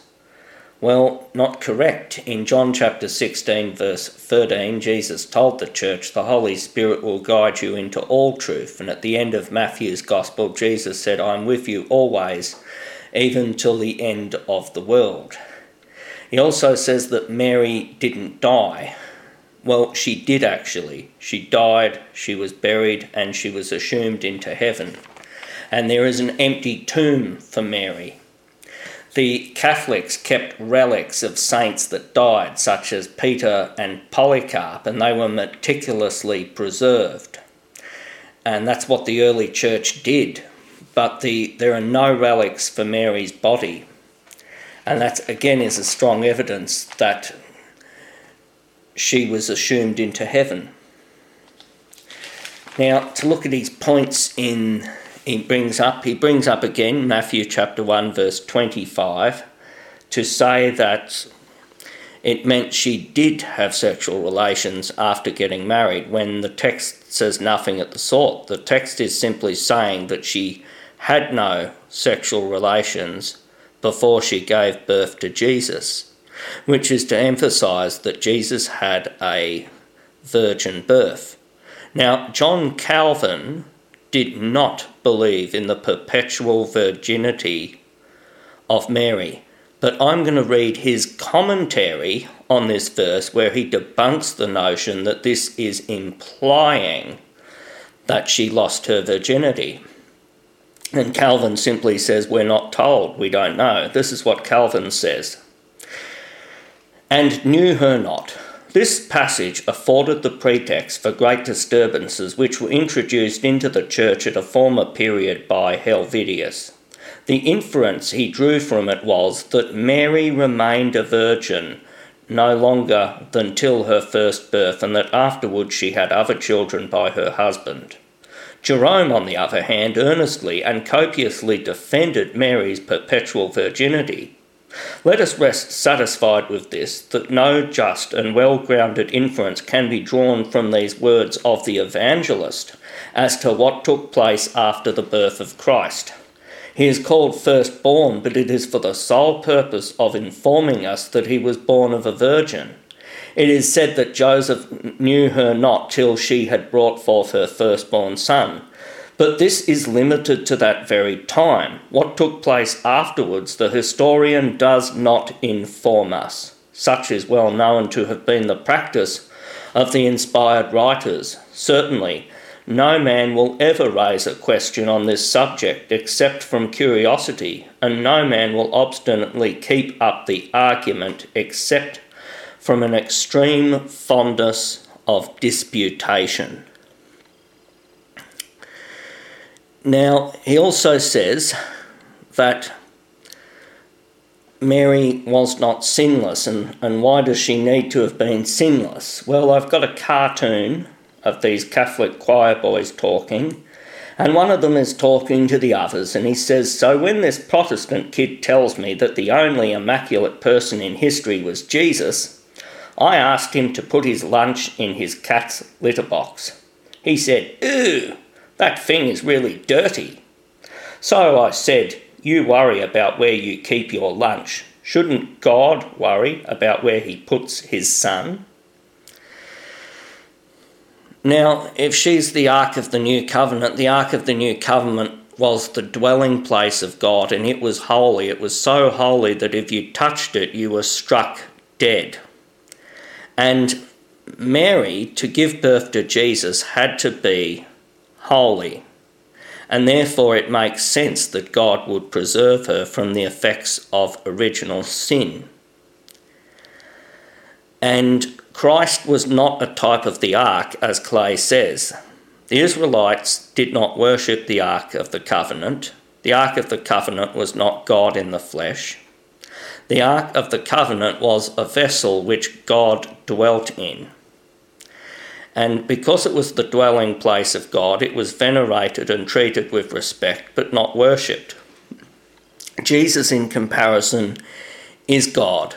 and his dwelling place for nine months was Mary. And unlike the Ark of the Old Covenant, which was just a gold box, she was a mother to her son. And furthermore, being a mother is something important and significant. And there, there's a cartoon which shows one man saying to the other, Mary wasn't so important, she was just Jesus' mother. And his friend turns to him and said, Well, your mother isn't so important, she's just your mother. now, he says that, uh, that 2 Samuel 6 and Luke chapter 1 are not similar, but they are. The scripture has recurring themes. And St. Luke was using the language of 2 Samuel chapter 6 to emphasize that Mary was the Ark of the New Covenant. And while we could argue to the cows come home about whether or not this is the case, the bottom line is that Mary was the dwelling place of God for nine months, and you cannot trivialise this without trivialising Jesus himself. Then uh, Clay quotes a book I've never heard of. He quotes Catholic theologians that I've never heard of. If these Catholic theologians reject church teaching, then they're not true Catholics and they have no business speaking on behalf of it. What I can say about Christian books is that they are there are hundreds of thousands published every year. But does this book have an official approval of the Catholic Church? And the answer is no. Where I got my claim on 2 Samuel chapter 6 and Luke chapter 1 comes from a book called Defend the Faith by Robert Haddad, and that book has a nihil obstat and imprimatur, which means it's been officially approved that everything in that book is in line with Catholic teaching. And what it teaches is the early church fathers themselves believed that Mary was, in fact, the Ark of the New Covenant and the second Eve. And Justin Martyr in 155 AD says, For Eve, a virgin and undefiled, conceived the word of the serpent and bore disobedience and death. But the Virgin Mary received faith and joy when the angel Gabriel announced to her the glad tidings that the Spirit of the Lord would come upon her and the power of the Most High. And that's from his dialogue with Trypho the Jew, section 100. And Irenaeus in uh, Against Heresies 5.19.1, writing about 180 AD, says the Virgin Mary, being obedient to his God, received from an angel the glad tidings that she would bear God.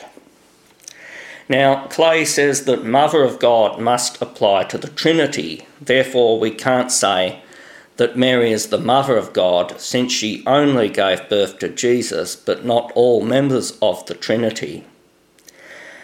And this is ridiculous because then, by that logic, we can't even say that Jesus is God by that logic. Because if we say Jesus is God and God is a Trinity, then we must say Jesus is a Trinity. Jesus is not a Trinity, Jesus is part of the Trinity, but he's still fully God. So when Mary gave birth to the physical incarnation of one of the members of the Trinity, who is fully God, then she is in fact Mother of God. He says that sola scriptura, sola ecclesia, uh, that I follow sola ecclesia. Sola ecclesia is just a Protestant construct and it's meaningless. Uh, we don't have a Bible unless it was for the Catholic Church authority that canonised Scripture. And Isaiah 53, verse 12, says that Jesus was counted among the transgressors, and he wants me to explain what it means. Well, that has nothing to do with this topic. It's talking about how uh, Jesus was condemned to a shameful death on the cross. Now, getting to Revelation chapter 12, which he very dogmatically tells us does not refer to Mary. Revelation is a symbolic book, and we see that. And in Jimmy Akin's article on Catholic Answers, he sums it up better than I could. And he explains that Revelation has a lot of polyvalent symbolism in which symbols have more than one meaning and is also part of Revelation's imagery. For example, the seven heads of the beast are said to be both seven mountains and seven kings in Revelation 17 9 and 10. The woman in Revelation 12 is part of the fusion imagery symbolism that is found in the book. She has four references Israel, the church, Eve, and Mary.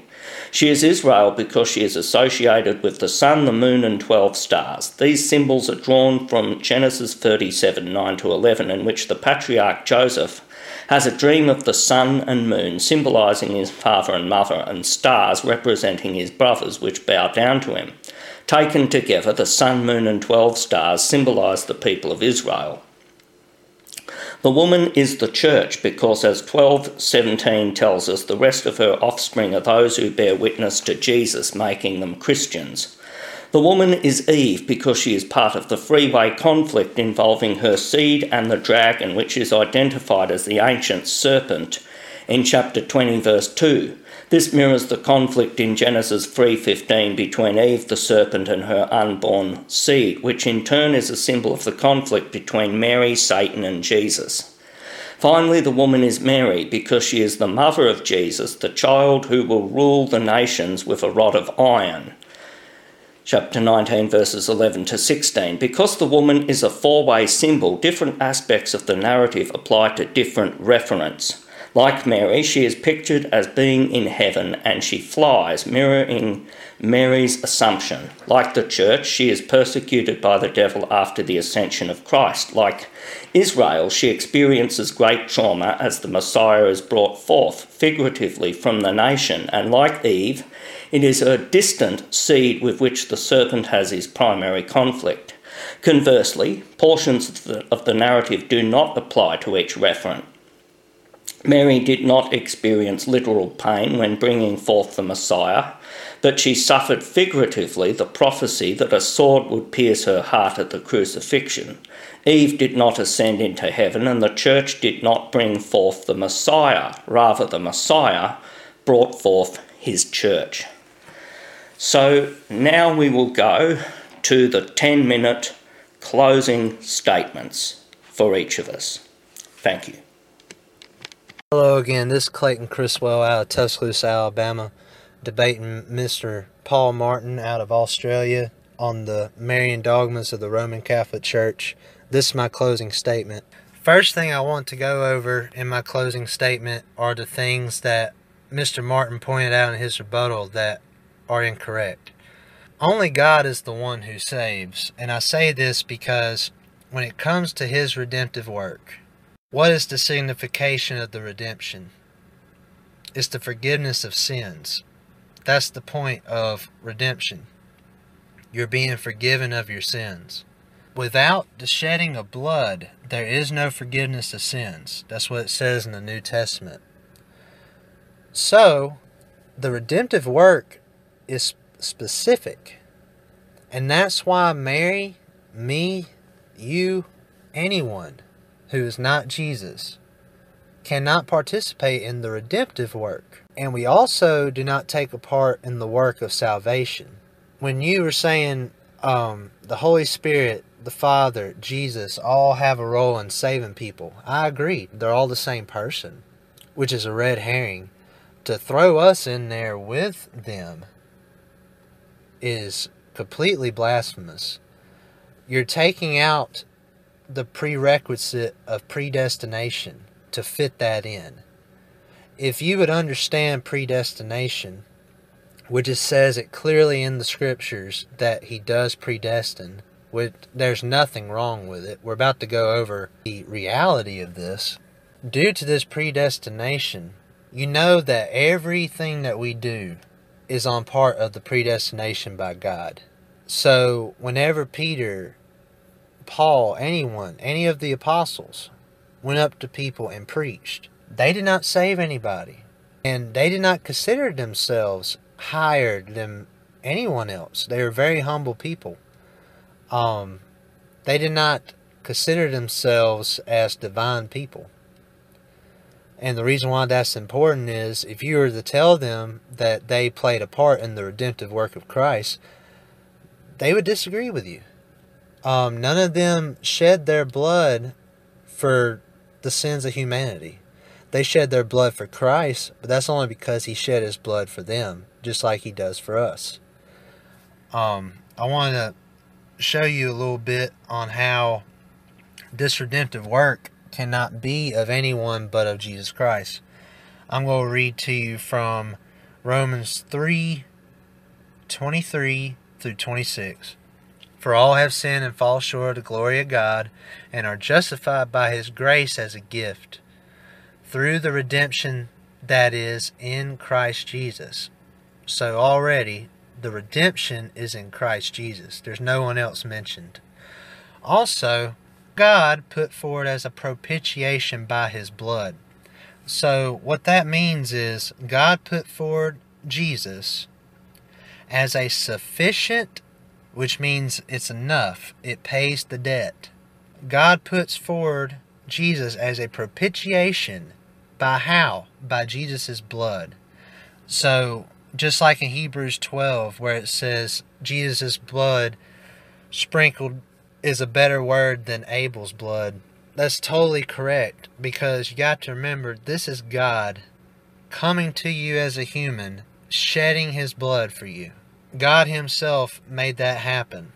And we are to receive it by faith, as verse 25 says.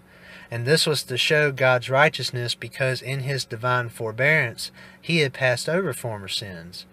And it was to show His righteousness at the present time so that He might be just and the justifier of the one who has faith in Jesus. That's why salvation it's by grace from God and by faith through us. That it has nothing to do with works of the law. Remember, the judgment has to do with good and bad works. If you have one bad work, it cancels out all the good works. It cancels out everything. All right, you are absolutely guilty. And I'm going to prove this right now. Romans 8 19 through 25. I'm going to read the whole thing real quick. Verse 19 For the creation waits with eager longing for the revealing of the sons of God. Remember the book of life, written before the foundation of the world? What did I say? Everyone in that book is a Christian, saved Christian. And if your name's not in there, you're going in the lake of fire. For the creation was what? Subjected to futility, pointlessness. It says in other parts in the New Testament, futile minds. So this has to do with our sinful nature. It has to do with original sin. For the creation was subjected to futility, not willingly, but because of him who subjected it. Who is the him that subjected it? It'd be God, right? So if God subjects you to original sin, you can't say that God did not predestine you to have a sinful nature. It's completely unbiblical. And he did this in hope that the creation itself will be set free from its bondage to corruption and obtain the freedom of the glory of the children of God. For we know that the whole creation has been groaning together in the pains of childbirth until now. And not only the creation, but we ourselves, who have the first fruits of the Spirit, remember this is apostle talking, Paul, groan inwardly as we wait eagerly for adoption as sons. What is salvation? It's the adoption as sons. Alright? Even he said, We wait eagerly for the adoption as sons, which is the redemption of our bodies. For in this hope we were saved. Now hope that is seen is not hope. For who hopes for what he sees? But if we hope for what we do not see, we wait for it with patience.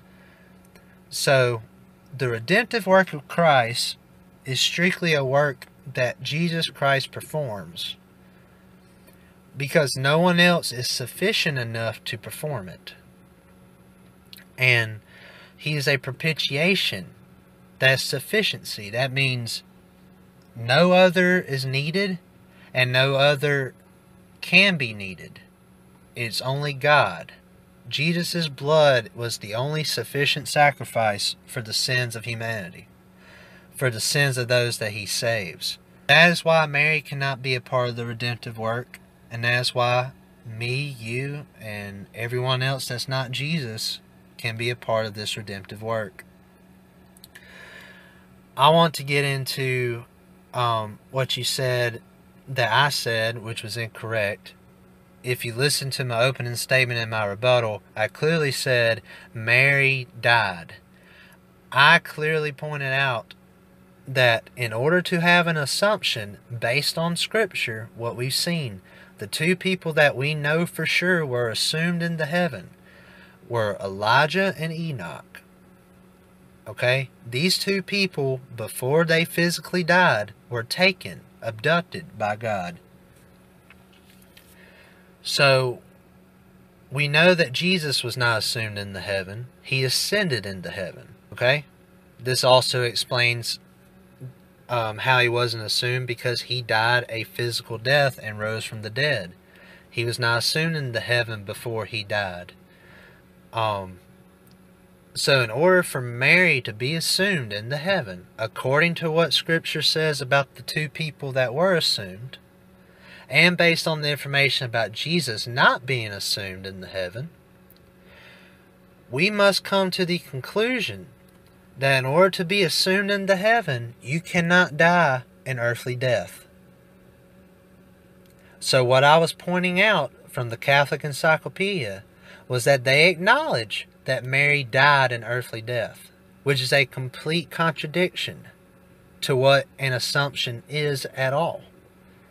That is a I mean that is really the whole reason why I reject that doctrine. Also it's there because apparently she's not stained with original sin. If she's stained with original sin, she must die an earthly death. So that's why the assumption of Mary is thrown in there it's it's all part of if you're going to lie, make it a good one. If you're going to say that she's immaculately conceived and without original sin, then you must say that she is soon into heaven. Because if she dies an earthly death, then it clearly shows that she had original sin and was imperfect and died. Just like the scripture said, that people are all subjected to. We're all subjected to die once many will die twice, the second death.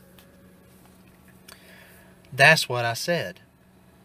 So, no, I don't believe Mary didn't die. I believe she did die. And I don't believe that she ascended into heaven. I have no reason to believe that. Um, getting back to Matthew 125, again, we've been on new and until. Um, here's the bottom line we know that these two people knew each other mentally, emotionally. They did not know each other physically until Christ's birth. That word until means the event before the word until is going to take place after the time that is given after the word until. So this verse clearly means that Joseph knew his wife physically speaking, through sexual relations after the birth of Jesus Christ. That's what it clearly says. It'd be just like me saying, Paul, if I wrote a book about you and I said, Paul did not have sex with his wife until after she gave birth to her child. What am I saying? I'm saying that you indeed did have sex with your wife after she gave birth to a child. That that's the whole thing here twist it how you want to, you know, hold on to the Catholic rhetoric, that's okay. It's still incorrect. Um, Isaiah 53:12 it has everything to do with this. Why?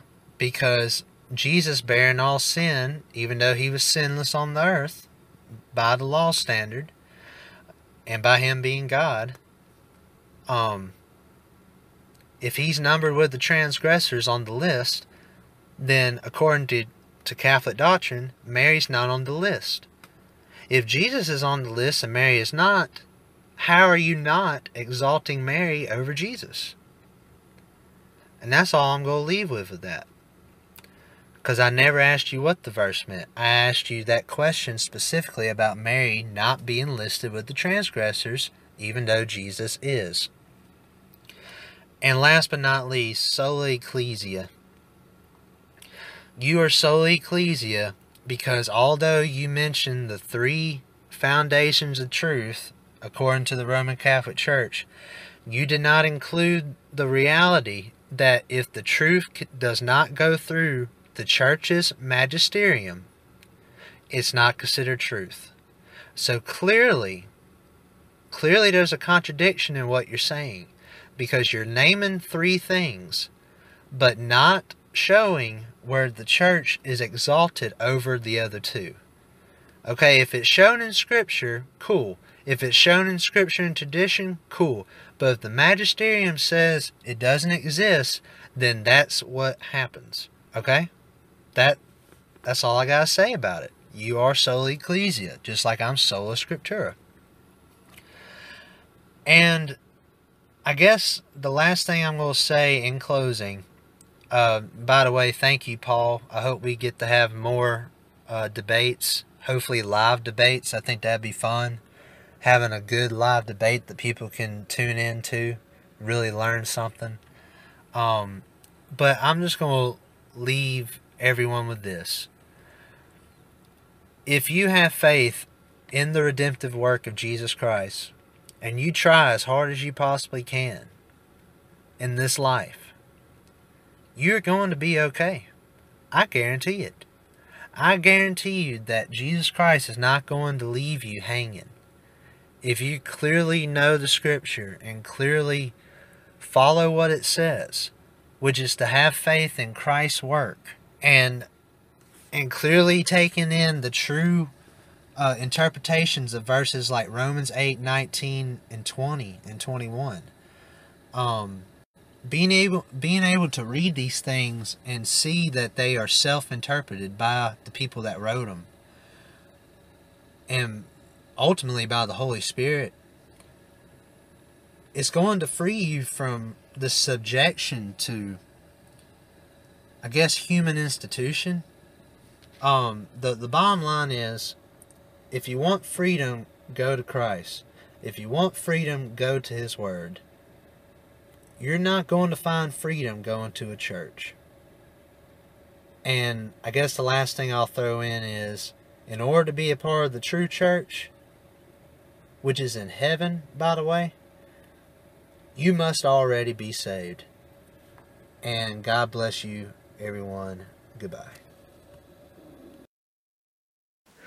Well, Paul Martin here with my closing statement. And before I run out of time or forget, I'm just going to say first and foremost a deep, heartfelt thanks to Mr. Clay Criswell for having this debate. In fact, he was the one who approached me, and I thought that's a great idea. It's also in the spirit of the Vatican II Council, which encouraged open dialogue with people of different beliefs. It was a great opportunity, and I look forward to other debates with him in the near future. Uh, firstly, uh, he says that Matthew chapter 1, verse 25, if someone was to say that about me and my wife, it would imply there was sexual relations. He's quite correct in saying that. But that's in English. In English, it seems to imply that. In the original Koine Greek, it does not imply that. And if you study Koine Greek, like I have, you learn that when you translate things into another language, you sometimes lose or change the meaning. Now, he says that Mary died, and points out that we Catholics also affirm that she died before her Assumption. And what the Catholic Church believes is that she died a natural death, she was buried in a tomb, and then she was resurrected and assumed up to heaven. And Mr. Criswell says that can't be because Enoch and Elijah were also assumed into heaven and they didn't die. And yet we find that Moses died at the end of Deuteronomy, and it's implied that he was assumed into heaven in Jude. However, there is no biblical rule that says you must have not died in order to be assumed into heaven. Those are just two examples. And he also gives a very valid point. He says, if Mary was not born with original sin, why did she die a natural death? To which I'd point out, well, yes, Jesus also died a natural death. He also was killed on the cross, and he had no original sin, and yet he still died. Mary herself and Jesus were allowed to suffer, to identify with the suffering of the human race. And it was foretold of Mary that a sword shall pierce your heart, which is generally agreed that that refers to the great pain and agony of seeing her son uh, whipped, humiliated, and slowly tortured to death on the cross. So she was allowed to suffer pain, physical, uh, emotional, and it was so she could identify with, with us. Um, he also points out and says that I follow sola ecclesia. Sola means only. We Catholics don't only follow one. We follow all three scripture, tradition, and the church authority. We don't see them as being in conflict. Now, Mr. Criswell, being a Protestant, sees those things as being in conflict, and from his perspective, is you've got to choose one or the other. We Catholics don't see it that way. And sola scriptura, the problem with that position is it doesn't tell you where you got the Bible from. I can ask any Protestant, show me in Scripture where is your list of books that belong in the Bible? And nobody would be silly enough to say that the table of contents in their Bible is inspired. And they'll say, well, you know, Matthew and Mark and Luke and John tell us about Jesus. Clearly that's scripture, to which I say yes. And then they can say that, look, Romans and Corinthians was written by Paul, an apostle of Jesus Christ. And you can do that with most books of the Bible, but you can't do it with all of them. For example, the Song of Solomon, where in Scripture does it say that that book belongs in Scripture? Or Esther, or Ezra and Nehemiah, or 1 and 2 Chronicles. And the Scripture we only got a Bible until 382 AD under Pope Damasus. It was called the Bible by his successor, Pope Siricius. It was only by church authority that we even got a canon of Scripture.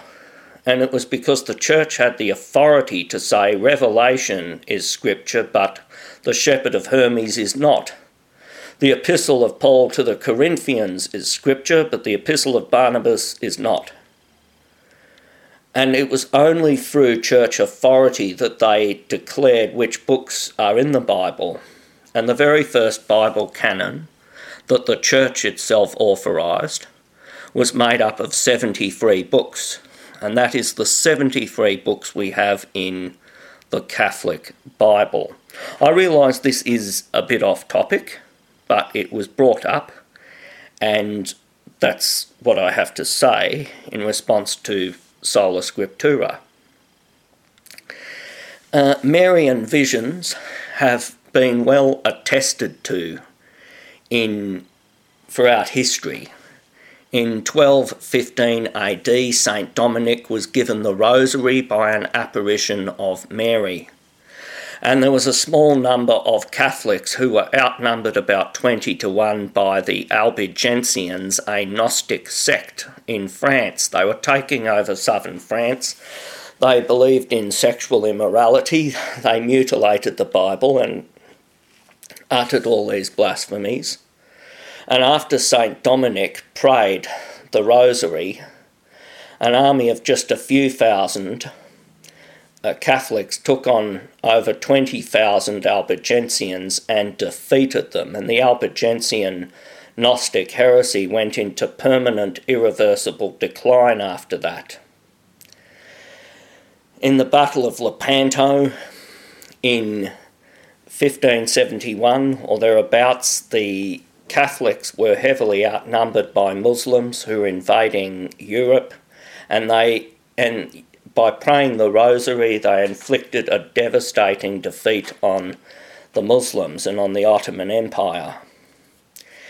In Lourdes, France, in 1858, a 14 year old girl called Bernadette Soubirous had a, a vision of Mary and a spring miraculously appeared after that at Lourdes. And as a result of that, since then, those springs have been responsible for the miraculous healings of thousands of people. And even some Protestants have recognised the validity of Lourdes.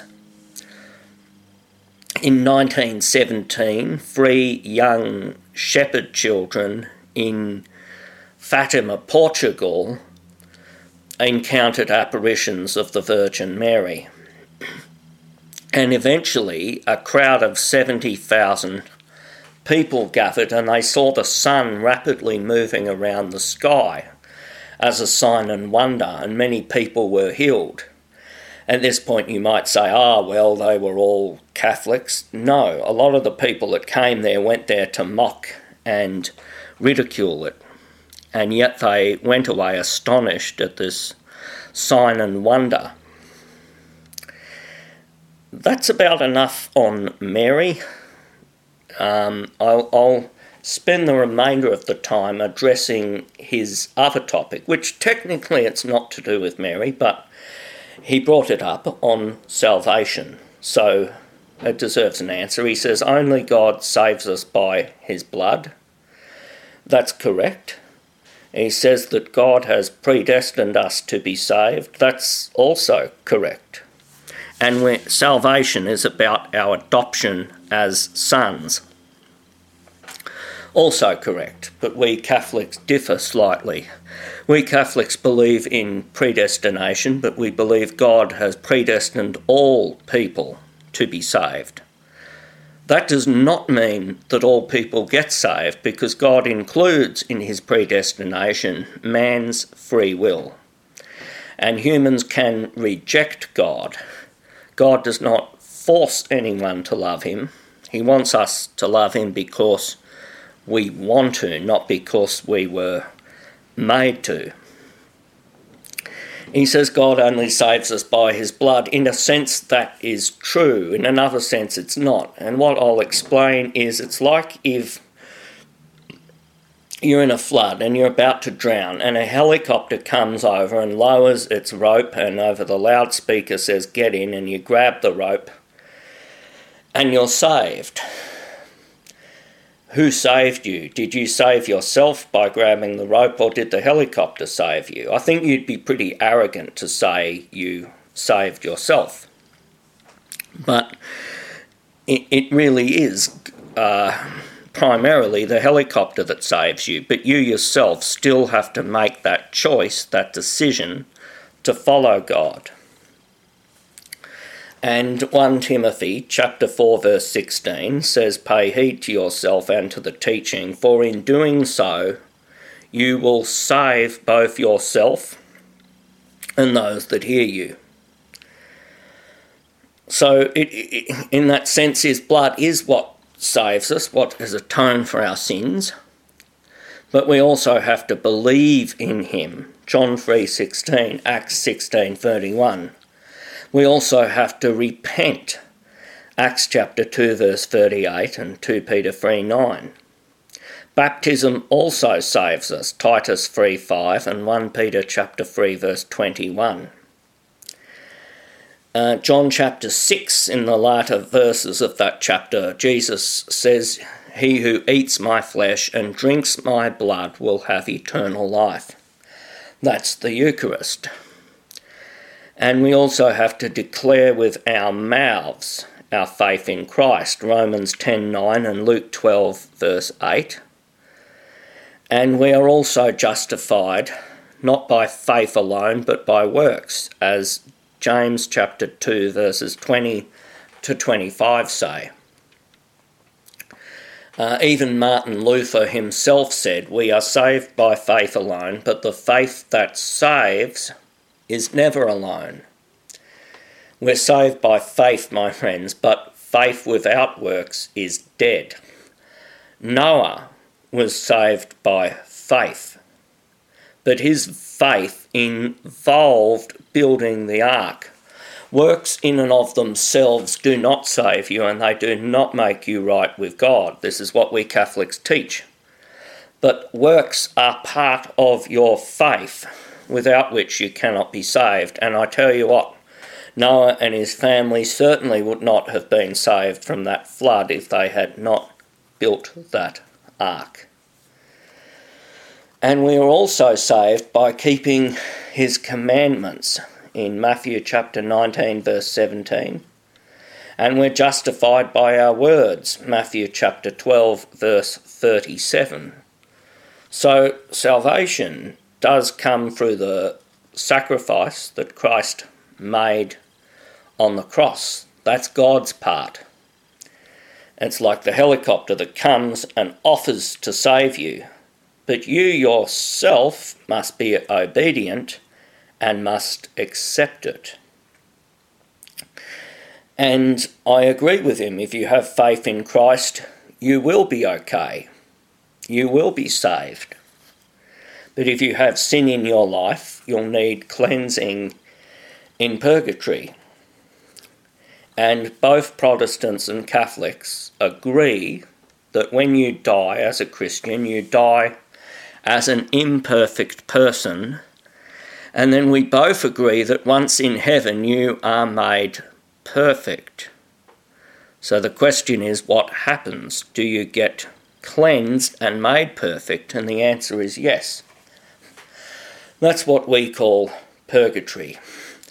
I want to say a heartfelt thanks once again to Mr. Clay Criswell for this great debate where I believe we conducted ourselves as Christian gentlemen and that's how it should be. And I want to thank everyone who has tuned in to listen to this debate. Whatever your decision is, remember the choice is yours. Thank you for listening, and God bless.